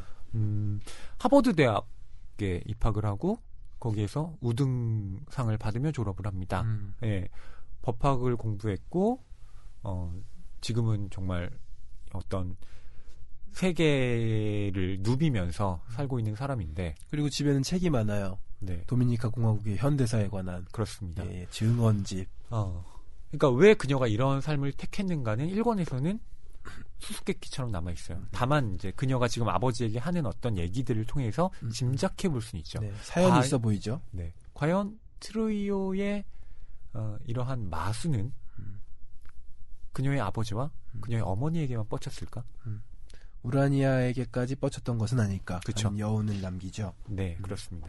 네, 이렇게 우라니아는 음, 1권에 걸쳐서 끊임없이 아버지에게 추궁하는 음. 음, 과거를 캐묻는 예. 어, 하지만 아버지로서는 어떠한 대답도 들을 수 없는 예. 네, 그러한 어, 상황을 음. 이 나타내는 인물로 그려지고요. 또 다른 이 소설의 관점, 예. 바로 트루이오와 음. 그 일당들 음, 음. 네, 이야기도 나오는데 독재자죠. 네, 그 부분도 저희가 좀 읽어드리도록 할게요. 아, 이게 진짜 어느 나라나 비슷한 것 같아요. 음. 음, 독재를 유지하기 위해선 그 독재 정권을 유지하기 위한 그 하수인이 필요하잖아요. 음, 음. 뭐 이를테면 박정희 대통령 시절에는 중앙정보부라는 게 있었죠. 있죠. 음. 예, 중앙정보부장이 그런 일들을 다 처리했습니다. 음, 예, 전두환 대통령 시절에는 안기부가 음. 있었죠. 네. 뭐 지금이야 이제 국정원이라는 음, 음. 이름으로 바뀌어서 활동을 하고 있지만 네, 예전에 중앙정보부와 안기부는 아, 글쎄요. 훨씬 더 날아가는 새도 떨어뜨린다는. 네, 예. 강력한 권한을 가지고 있었죠. 음. 어, 없는 정보들을 막 만들어내서 음. 날조라고 하죠. 음. 어, 사람들에게 뒤집어 씌워서 죽이기도 하고요. 네네. 그리고 그 시절에도 활동하던 이 양반이 바로 김기춘 비서실장 아닙니까? 음, 그리고 영화 자백의 거의 뭐 주인공이신 것 같던데요. 네. 어, 뭐 여러분 잘 아시는 변호인 음, 음. 보시면 예 아실 테고요. 그리고 이런 중앙정보부와 같은 어떤 기관이 음. 도미니카 공화국에도 있었습니다. 네네. 네. 그 책임자가 조니 아베스인데요. 음. 첩보 부대 책임자로 나옵니다. 음. 온갖 하, 더럽고 추악한 일들을 음. 이 사람이 저지릅니다. 예. 이 트루이오와 조니 아베스와의 대화를 들려드리겠습니다. 우리 체제를 지키기 위해서는 적을 만들 수밖에 없었습니다, 각각. 모두 나를 배신한다고 해도 절대 그럴 수 없는 유일한 사람이 있다면 바로 자네야. 자네가 가까이 가도 되는 유일한 사람은 바로 나야. 자네를 미워하지도 않고 죽이려고 꿈도 꾸지 않는 유일한 사람이지. 우리는 이미 한 배를 탄 운명이야. 자네는 사람들이 자네에 대해 떠드는 얘기를 익히 알고 있을 걸세. 일부는 맞는 말일 거야. 병아리 눈을 파면서 놀지 않았나? 인데펜덴시아 공동묘지에서 시체를 훔쳐서 팔지 않았나? 병아리 얘기는 저도 잘 생각나지 않습니다. 두 번째 얘기는 어느 정도 사실입니다. 하지만 시체는 아니었습니다, 각각. 비가 내리면 반쯤 흙 밖으로 나온 뼈와 해골들이었습니다. 얼마 안 되는 돈을 벌기 위해서였습니다. 이제 그들은 제가 첩보 부대장으로서 뼈와 해골들로 공동묘지를 채우고 있다고 말합니다. 그럼 동성애자 소문은? 그런 적은 한 번도 없습니다, 각각. 저는 어떤 남자와도 잠자리를 하지 않았습니다. 알았네. 이제 그런 떠도는 소문에 대해서는 그만 말하겠네. 지금은 주교들을 건드리지 말게. 일이 어떻게 진행되는지만 지켜보도록 해. 상황이 좋아지면 그때는 마음대로 처리하게. 하지만 지금 당장은 감시만 해. 신경전을 벌이는 게 좋을 걸세. 그러면 그들은 잠도 자지 못하고 불안에 떨 테니까. 그러다 결국은 떠나지 않을 수 없겠지. 보고할 것이 더 남았나? 고집을 부려 죄송합니다, 각하. 하지만 안전 요원들을 재배치할까 합니다. 각하가 산책하시는 동안 막시모 고메스 거리와 말레콘에 배치하고 마오가니의 집으로 가실 때도 고속도로에 안전 요원을 배치해야 합니다. 내 명령은 유효하네. 알겠습니다, 각하. 자네가 존경하는 피델 카스트로도 나처럼 아무런 경호도 받지 않은 채 걸어 다닌다고 생각하나? 피델 카스트로는 각하처럼 낭만적이지 않을 거라고 생각합니다. 멕시코에서 그를 알았을 때 그는 그란마호로 원정을 준비하고 있었습니다. 사람들은 그를 미친 쿠바인이라고 진지함이라고는 전혀 없는 황당한 모험가라고 믿었습니다. 저는 처음부터 그에게는 감정이 없다는 점에 큰 인상을 받았습니다. 하지만 연설문을 보면 그는 열정적이고 열광적이며 열렬해 보입니다. 특히 그의 연설을 듣는 청중들에게 그렇습니다. 하지만 정반대입니다. 그는 얼음장처럼 차가운 지성의 소유자입니다. 저는 그가 언젠가 권력을 쥐리라는 것을 알고 있었습니다. 그러나 몇 가지는 분명하게 밝히고 싶습니다. 카카, 저는 카스트로를 존경합니다. 미국 놈들을 비웃을 줄 알고 소련 및 공산주의 국가들과 연합해 그들을 워싱턴의 범포로 이용할 줄 알았다는 점에서 그렇습니다. 그러나 그의 사상은 존경하지 않습니다. 저는 공산주의자가 아닙니다. 자네는 골수 자본주의자네. 울트라마르는 독일과 오스트리아 그리고 사회주의 국가에서 물건을 수입하면서 아주 훌륭한 사업을 했네. 독점 판매권을 가진 회사는 결코 손해나는 법이 없지. 모두 각하 덕분입니다. 사실 저는 그 점에 관해서 전혀 생각하지 못했습니다. 저는 사업에 별로 관심이 없습니다. 제가 울트라마르 회사를 차린 건 각하가 지시했기 때문입니다. 난 내 협력자들이 도둑질하는 것보다는 이윤을 창출하기를 바라네. 수익은 국가에 도움이 되고 부를 창출하며 국민의 사기를 높이네. 반면에 횡령이나 도둑질은 사기를 떨어뜨리지. 하지만 미주 기구의 경제 제재로 울트라마르도 사정이 갈수록 나빠지고 있을 테지. 실질적으로 마비되었다고 봐야 합니다. 그러나 저는 개의치 않습니다, 각하. 이제 저는 하루 24시간을 적들로부터 이 체제를 보호하고 각하의 안전을 지키는 데 바치고 있습니다. 그럼 자네가 그 빌어먹을 카스트로처럼 나를 존경한다고 결론 지어도 되나? 각하, 저는 각하를 존경하지 않습니다. 저는 각하를 위해 살고 있고 각하를 통해 살고 있습니다. 이런 말을 해도 될지 모르겠지만 저는 각하를 지키고 보호하는 개입니다. 내가 죽는다면 그건 아마도 아주 가까운 사람의 손에 의해서일 거야. 말하자면 배신자는 가족 중에 있을 것이네. 그러면 자네에게는 커다란 불행이 될 거야. 국가에도 큰 불행입니다, 각하. 바로 그런 이유로 나는 아직 권자에 있는 것이네. 그렇지 않았다면 아마도 벌써 물러났을 거야. 내 양키 친구들이자 아이젠하워 대통령이 이곳으로 보낸 윌리엄 폴리와 클라크 장군 그리고 스메더스 상원의원도 이렇게 충고했다네. 정권의 고삐를 젊은 사람들에게 내주었던 관대하고 자비로운 정치인으로 역사에 길이 남도록 하십시오. 루스벨트의 친구인 스메더스가 내게 그렇게 말했다네. 그것은 백악관의 메시지였네. 내게 권좌를 떠나라고 부탁하면서 미국의 피신처를 제공해주겠다고 했지. 그곳에서는 당신의 재산을 안전하게 지킬 수 있을 것입니다. 라고 하면서 말일세. 하지만 내가 죽지 않는 한 그들은 나를 결코 이 자리에서 밀어내지 못할 것이네. 자네에게 미처 묻지 못한 게 있네. 왜 그렇게 못생긴 여자와 결혼하게 된 것인가? 사랑 때문에 결혼한 게 아닙니다, 각하. 그건 이미 짐작했네. 게다가 부자도 아니니까 돈 때문에 결혼한 것도 아니겠지? 보답하는 의미로 그렇게 한 겁니다. 루페는 제 목숨을 구해준 적이 있습니다. 그녀는 저를 위해 헌신했어요. 당시 그녀는 롬바르도 톨레다노의 비서였고 저는 멕시코에 막 도착한 상태였습니다. 비센테 덕분에 저는 정치에 대해 알게 되었습니다. 제가 작성했던 보고서들은 루페의 도움이 없었다면 불가능했을 겁니다. 카카, 그녀는 두려움이 무엇인지 모릅니다. 지금까지 그녀의 본능은 결코 빗나간 적이 없습니다. 나도 자네 아내가 강인하며 싸울 줄도 아는 여자라는 걸 익히 알고 있네. 그녀는 항상 권총을 휴대하고 남자들처럼 매음굴에 가기도 한다지. 심지어 푸치타 브라소반이 그녀에게 제공할 계집애들을 따로 데리고 있다는 말도 들었네.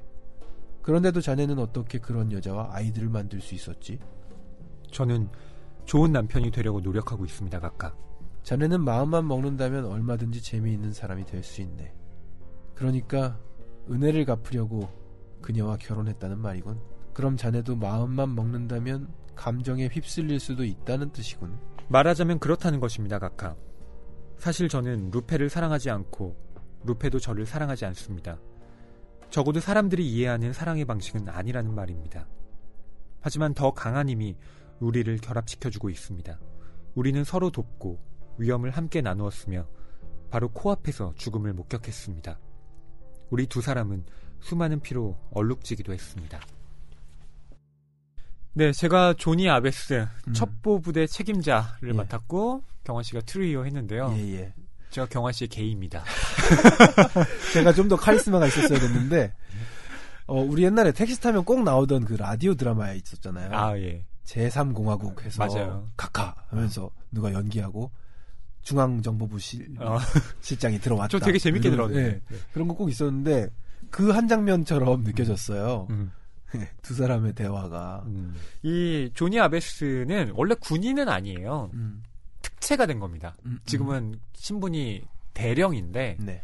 예, 어, 원래는 민간인으로서 음, 예, 이렇게 구린 일을 다 처리하다가 어, 하도 잘 처리해서 네.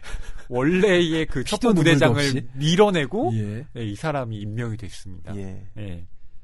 그 트루이어도 알고 있죠. 음. 어, 자신을 이 조니 아베스가 그렇게 뭐 음. 좋아하진 않지만 음. 그냥 나와 한 배를 탄 인물이고 음.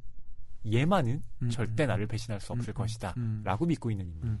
그리고 조니 아베스가 조금은 똑똑한 게 느껴진 게 하나 있어요. 뭐요? 못생긴 아내를 두었다. 어. 그게 왜요?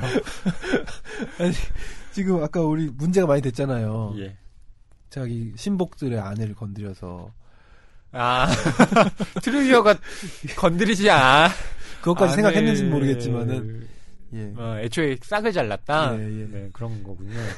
글쎄요. 저는 그것보다는 뭐 외모하고는 상관없이 네. 전 적어도 이 사람이 철저하게 권력 음. 중심적 인물이구나라는 건 알았습니다. 그러니까 음. 아내와 이 어떤 사랑이 아니라고 얘기하잖아요. 그렇죠. 단지 어, 아내가 예전에 나를 뭐 어떤 위험으로부터 구해줬고 음. 나는 어, 어떤 그런 의리로서 음, 만나는 음. 것이고 어, 두 사람은 음. 어떤 정치적인 동반자로서 함께하는 음. 것이다. 그렇죠. 네, 이렇게 이야기를 하잖아요. 두 사람만이 함께하는 음. 방식이 그러니까 따로 모든 것을 다 있다고. 정치 안에서 해결하려고 하는 그런 인물이라는 것을 또 극명하게 보여주는 사례가 아닌가 예. 싶어요.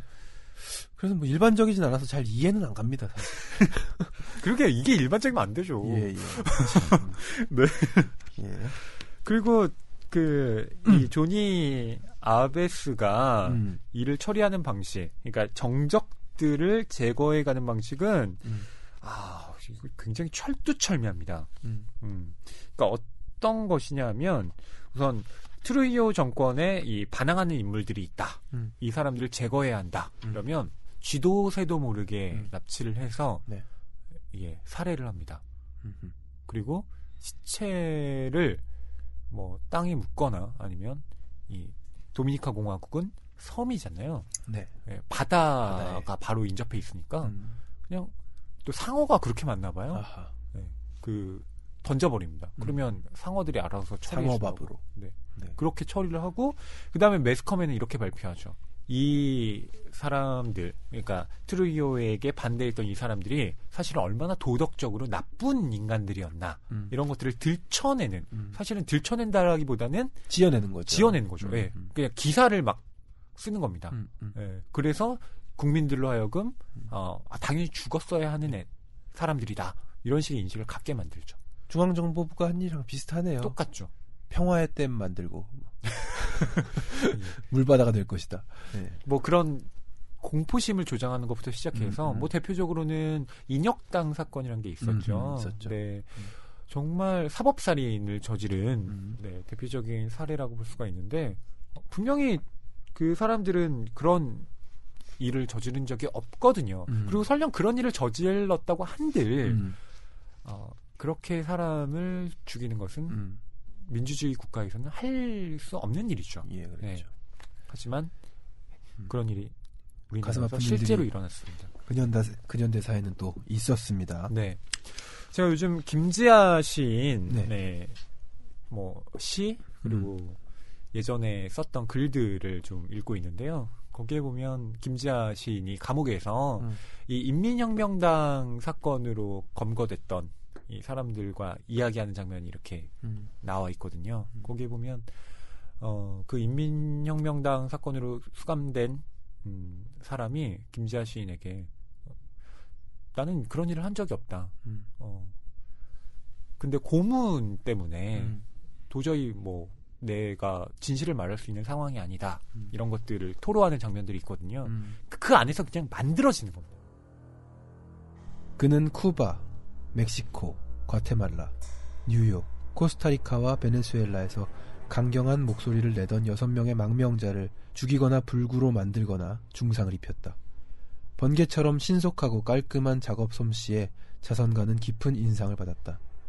비밀은 보장됐고 배신자를 처리하는 솜씨는 시계 제조인의 작업처럼 정확했다. 살해 뒤에는 명예훼손이 뒤따랐다. 쿠바의 아바나에 피신해 있던 노동조합주의자 로베르토 라마다는 차이나타운의 사창굴에서 깡패들의 손에 맞아 죽었다. 살인자들은 경찰에게 그 망명자가 가학 피학증적 퇴폐적인 성행위를 요구했고 매춘부가 그것을 거부하자 칼을 꺼내 덤벼들었다고 진술했다. 머리를 빨간색으로 물들인 흑인 여자의 우는 모습이 잡지 카르델레스와 보헤미아에 실렸고 그 타락자가 여자에게 입힌 상처를 보여주었다. 변호사 바야르도는 카르카스의 동성애자들과 싸우다가 살해되었다. 그는 싸구려 호텔에서 칼에 찔린 채 발견되었는데 입술에 립스틱을 바르고 여자 팬티와 브래지어를 착용하고 있었다. 법의학 검사 결과 그의 직장에서 정액의 흔적이 발견되었다.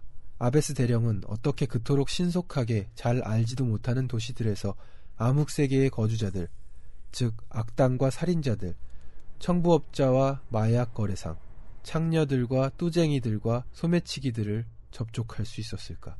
그들은 항상 구린 사건에 연루되어 있었으며 선정적인 언론에 좋은 얘기거리를 제공했다. 마침내 트루히오 체제의 적들은 자신들이 이런 선정적인 언론에 휘말렸다는 사실을 깨달았다. 네, 정말 철두철미하죠. 음. 어, 단순히 없애버리는 것이 아니라 음. 그 사람들의 어, 어떤 존재 음. 기반을 완전히 뒤흔들어 버립니다. 네, 사건의 인과관계까지도 만들어서 네, 납득이 가게끔 이렇게 나쁜 사람이었다라고 음. 비춰지게끔 그쵸. 조작을 하네요. 음, 특히 어떤 정권에 이렇게 반대한다. 그러니까 지금 억압적인 정권에 대해서 이 저항적인 목소리를 내는 사람들을 그 정권 쪽에서 가장 쉽게 어, 이렇게 좀 매장시킬 수 있는 방식 중에 하나가 음. 그 사람들이 갖고 있는 도덕성의 문제를 음, 음. 예, 들춰내는 것이거든요. 왜냐하면 그 저항적인 목소리를 내는 사람들이 도덕적인 흠결이 만약 있다면 사람들에게 신뢰를 잘 주지 못하게 되잖아요. 네.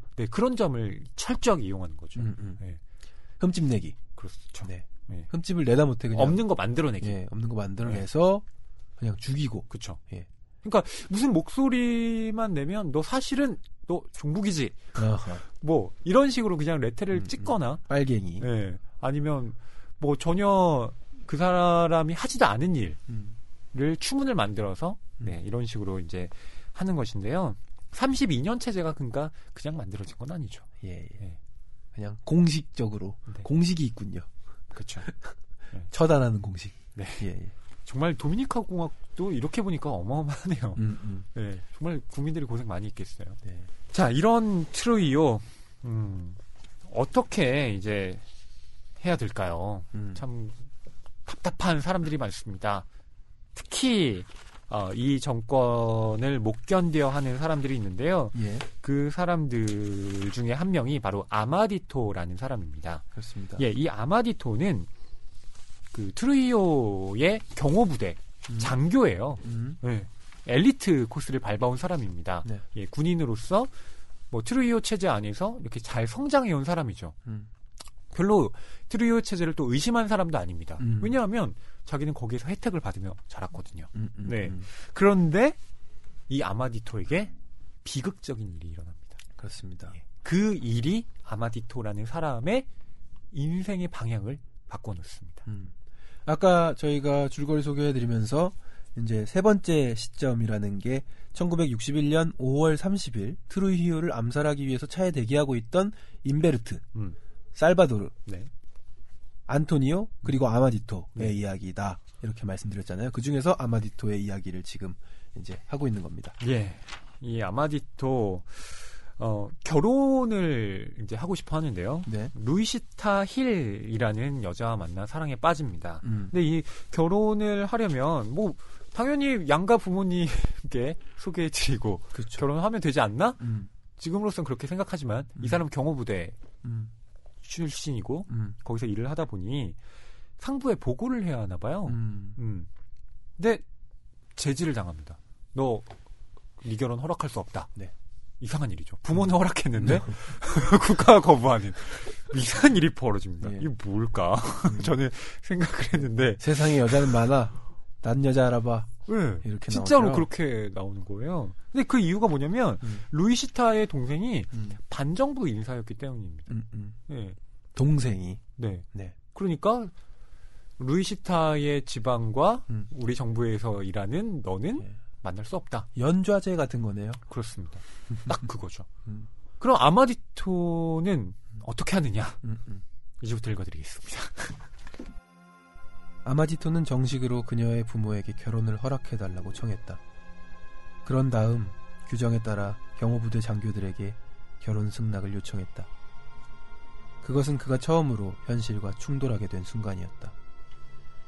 그는 생도와 장교로서 최고의 성적과 경력을 자랑했지만 현실을 전혀 모르고 있었던 것이다. 그의 요청에 대한 회신은 지연되고 있었다. 그 문제는 경호부대에서 첩보부대로 넘어갔다는 말을 들었다. 일주일이나 열흘 정도면 허락이 떨어질 것이라고 생각했다. 그러나 열흘이 지나고 보름이 지나고 20일이 지나도록 회신이 없었다.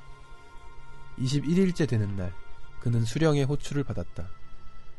공식 행사가 있을 때마다 가까운 곳에서 모셔왔지만 직접 대면하기는 그때가 처음이었다. 매일 라드 아메스 영지에서 보았던 그 사람은 아마디토를 뚫어지게 응시했다. 어렸을 때에는 가정과 학교에서 그리고 어른이 된 후에는 생도와 장교로서 익히 들었던 바로 그 시선이었다. 그의 예리하고 깨트로보는 듯한 눈에서 발산되는 힘에 제압되어 그 누구도 시선을 내리지 않을 수 없다고 했다. 상대방의 가장 비밀스러운 생각이나 소망 혹은 숨겨진 갈망까지도 읽는 것 같은 시선 때문에 그의 앞에 있는 사람들은 마치 벌거벗은 느낌을 받았다. 그런 이야기를 듣고 아마디토는 웃었었다. 수령님은 위대한 정치인이고 그의 선견지명과 의지와 작업 능력이 도미니카 공화국을 위대한 나라로 만들었음을 믿어 의심치 않았지만 그는 신이 아니었다. 그의 시선은 죽어야만 하는 인간의 시선과 다르지 않을 거라고 생각했던 것이다. 아마디토는 집무실에 들어가 뒤꿈치를 소리나게 맞붙이면서 그가 낼 수 있는 한 가장 크고 우렁찬 군인의 목소리로 출두했다는 사실을 알렸다. 가르시아 게르로 소위 각하의 부름을 받고 대령했습니다. 그러면서 그는 감전된 것처럼 오싹한 느낌을 받았다. 들어오게. 날카로운 남자의 목소리가 들렸다. 그는 방 안의 한쪽 구석에 있는 붉은 가죽이 덮인 책상 앞에 앉아서 고개를 들지도 않은 채 뭔가를 쓰고 있었다. 젊은 소위는 앞으로 몇 발짝 나아가 부동 자세를 취했다. 훌륭한 병무 기록이군, 소위. 고맙습니다, 각하. 이 완벽한 병무 기록이 공산주의자 누나와의 결혼 때문에 얼룩지게 만들 수는 없네. 내 정부에서는 친구와 적이 함께 할 수 없어. 루이사 힐의 남동생은 6월 14일 운동 반란군 중 하나야. 알고 있었나? 아닙니다, 각하. 그럼 이제는 알았겠군. 이 나라에는 여자들이 세고 셌어. 다른 여자를 찾게. 알겠습니다, 각하. 그럼 이만 물러가겠습니다, 각하. 그는 뒤꿈치를 붙이면서 인사했다. 그는 괴로웠지만 내색하지 않고 군인다운 발걸음으로 그곳을 나왔다. 군인은 명령에 복종해야 했다. 그는 이를 악물고 그렇게 했다. 그가 루이사 힐에게 보낸 편지에는 단 한마디도 거짓이 없었다. 괴롭고 슬픈 심정으로 그로 인해 내가 고통을 받더라도 나는 당신에 대한 사랑을 단념해야만 하오. 우리는 결혼할 수 없다고 비탄에 잠겨 말아오. 당신이 내게 숨겼던 당신 동생의 반체제 활동 때문에 상부에서 결혼을 허락하지 않았소. 당신이 왜 그랬는지는 충분히 이해할 수 있어. 그리고 바로 그런 이유로 당신 역시 내 힘든 결정을 이해해주기 바라오. 비록 나는 당신과의 사랑을 영원히 기억하겠지만 우리는 다시 만날 수 없소. 당신에게 행운이 깃들길 바라오. 내게 분노나 원한을 갖지 않았으면 좋겠소. 라 로마나에 사는 아름답고 발랄하며 날씬한 여자는 그를 용서했을까? 그는 두 번 다시 그녀와 만나지 않았지만 그녀를 잊지 못했다. 루이사는 푸에르토 플라타 출신의 부유한 농부와 결혼했다. 그녀는 그가 파혼한 것을 용서했을지도 모른다.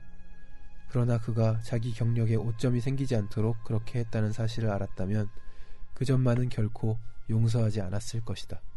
예, 아마디토. 참, 결혼을 하겠다라고 보고를 했는데, 음, 수령의 정가를 받고 그쵸. 갑니다.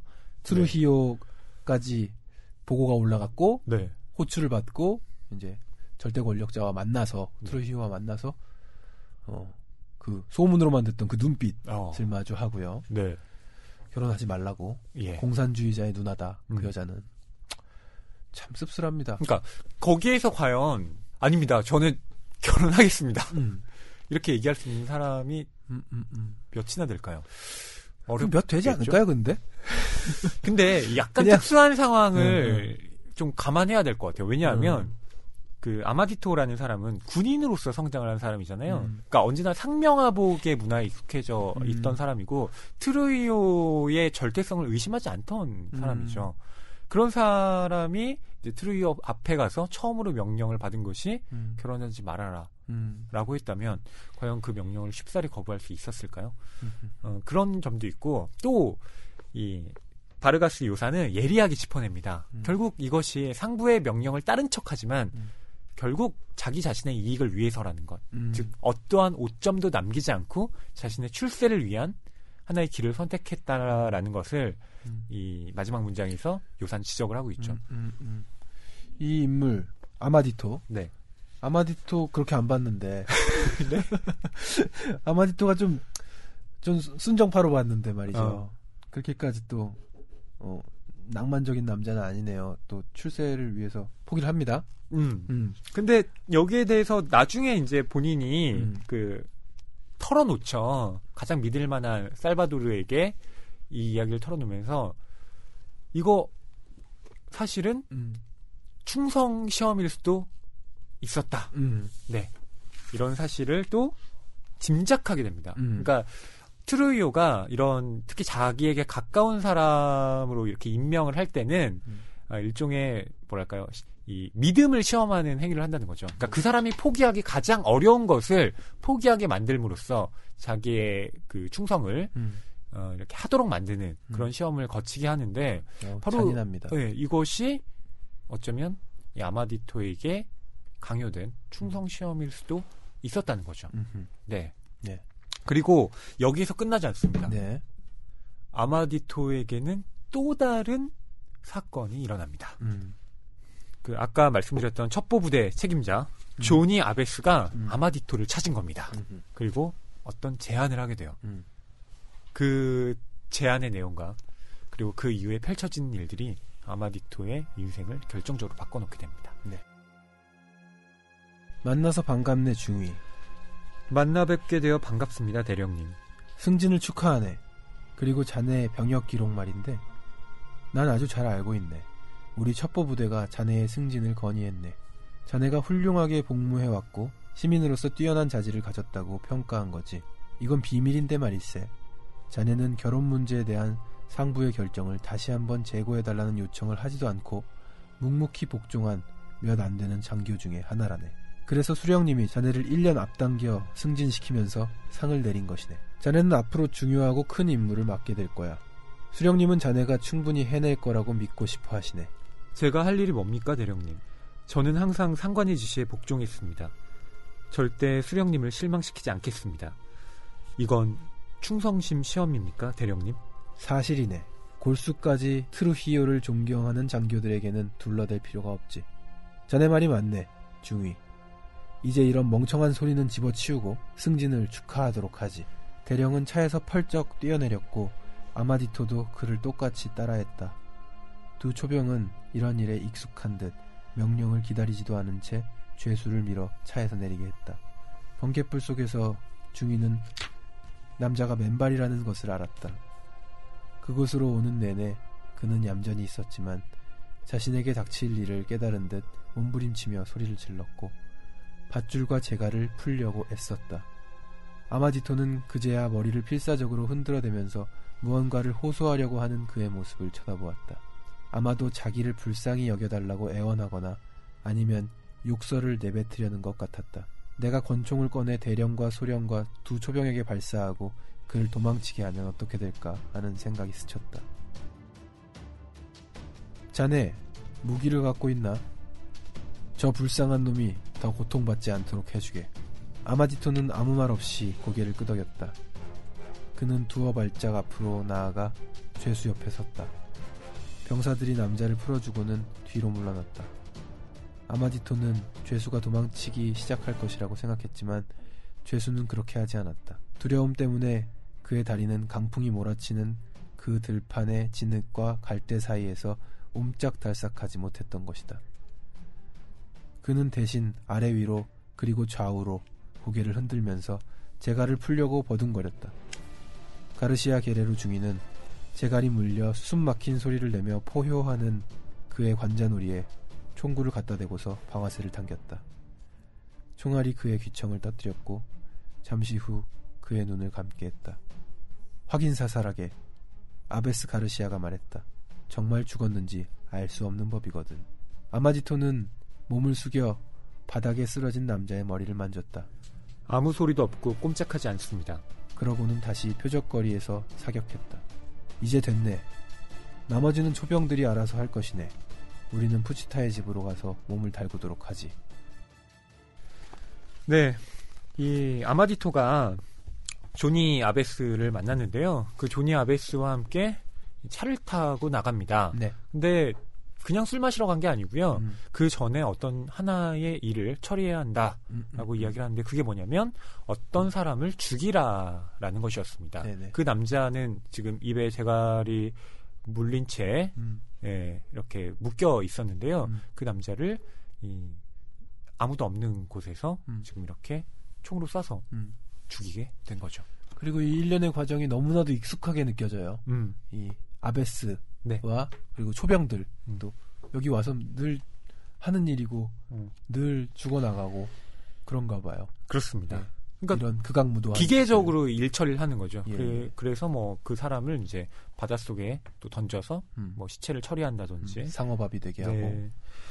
그러니까 아마디토가 충격을 받은 건 근데 이 사건 때문은 아닙니다. 음, 그러니까 아마디토도 이렇게 보면 굉장히 뭐 선량한 사람 음, 이렇게 그렇죠. 예 보이진 않죠. 네. 어, 그냥 명령에 음, 복종하는 사람 음, 독자는 그렇게 받아들이게 됩니다. 예. 아마디토를 진정 변하게 한 것은 그 이후에 이 조니 아베스와의 대화 때문입니다. 음, 조니 아베스가 이 아마디토에게 나중에 이런 얘기를 하죠. 음, 네가 죽인 사람 누군지 궁금하지 않아?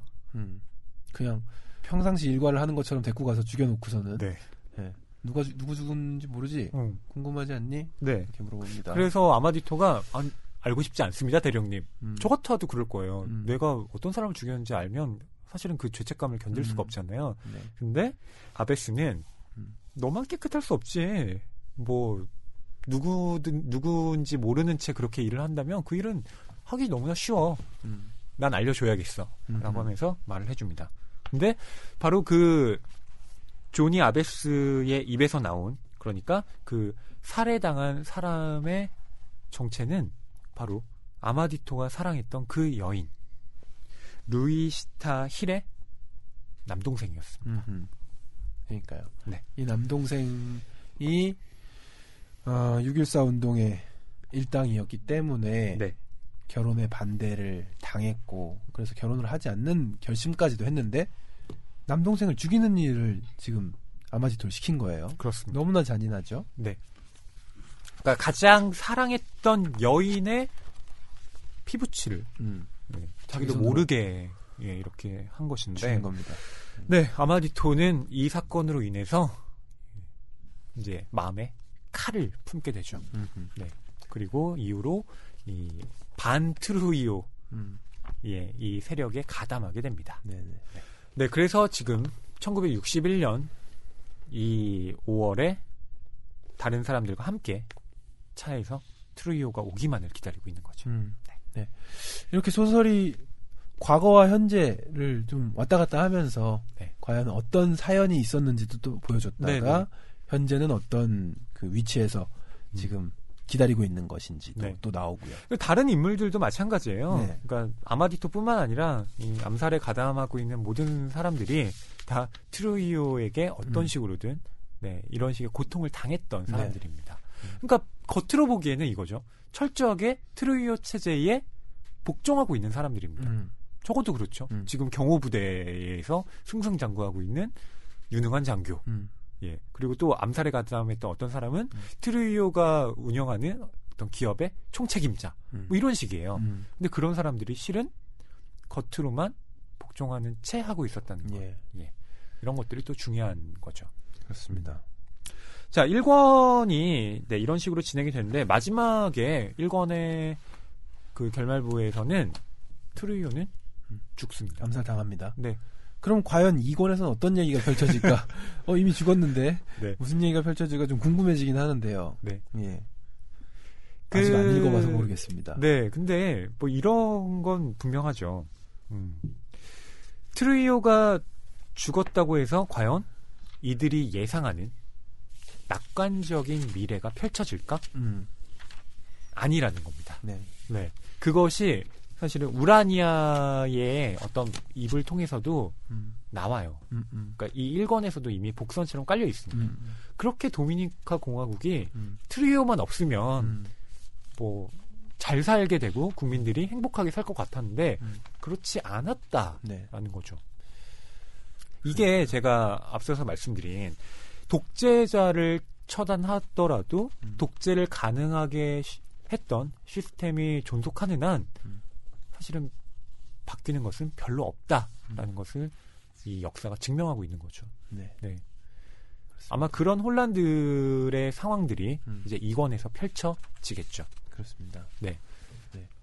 참 까도 까도 계속 나오는 트루시오의 악랄함들이 음. 이제 1권에서 주로 많이 보여졌다면은 음. 2권에서는 또 다른 어, 새로운 내용들일 것 같습니다. 예. 그리고 이런 것도 독자 여러분께서 좀 생각해 보시면 좋을 것 같은데요. 음, 언제나 어, 악을 우리가 없애는 방식 그리고 악을 개선시키는 방식으로 무엇인가를 하려고 하지만 그 일을 수행하는 사람들 역시 사실은 음. 완전 무결하지는 않다는 겁니다. 네. 네. 니체의 유명한 말이 있잖아요. 음, 괴물과 싸우는 사람은 음, 그 자신이 괴물이 되는 것을 조심해야 한다. 음, 음, 음. 네. 라는 말. 그러니까 트루이오라는 아주 강력한 적과 맞서 싸우는 이들. 그러니까 이 반체제의 세력들이 또 나중에 사분 오열을 거듭하게 됐는데 음, 음, 그러한 것들, 그러니까 어떤 숭고한 대의라고 하는 것에 감춰져 왔던 음. 어, 인간들의 욕망, 그들의 이기심들이 음. 음, 사실은 잘 해결되지 않는 문제 였다는 것이 또 그 뒤에 여실히 드러나게 되죠. 예. 네. 아, 지금 이 대한민국의 음. 국정 혼란의 상황 속에서 예. 우리가 오늘 마리오 바르가스 요사의 염소의 축제라는 작품 음. 골라서 좀 읽어봤는데 많은 부분들이 매칭이 되기도 하고 음. 음, 데자뷰처럼 지나가는 부분도 있고요. 네. 네. 한국 현대사와도 겹치기도 하고 음.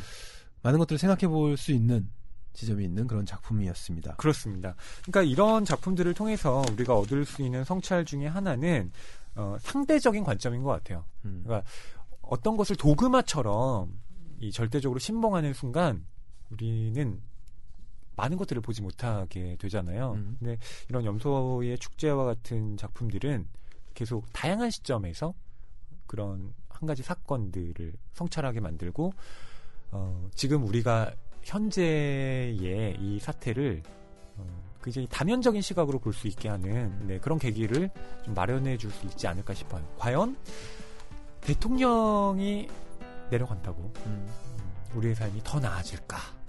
그러니까 내려가야 한다는 쪽에 저는 동감하고 있지만 이 내려간 이후에 과연 우리는 또 어떠한 준비를 해야 할 것이냐? 네, 그 이런 질문. 내려가야만 하는 대통령을 탄생시킨 이 나라의 그렇죠. 정치 구조라든지 이런 것들을 또 생각해 봐야 된다는 거죠. 그렇습니다. 예. 예. 근본적인 것들을 우리가 더 질문해야 됩니다. 그렇습니다. 네, 오늘 낭만서점 73회는 이렇게 마무리를 하도록 하겠습니다. 저희들은 다음 주에 다시 찾아올게요.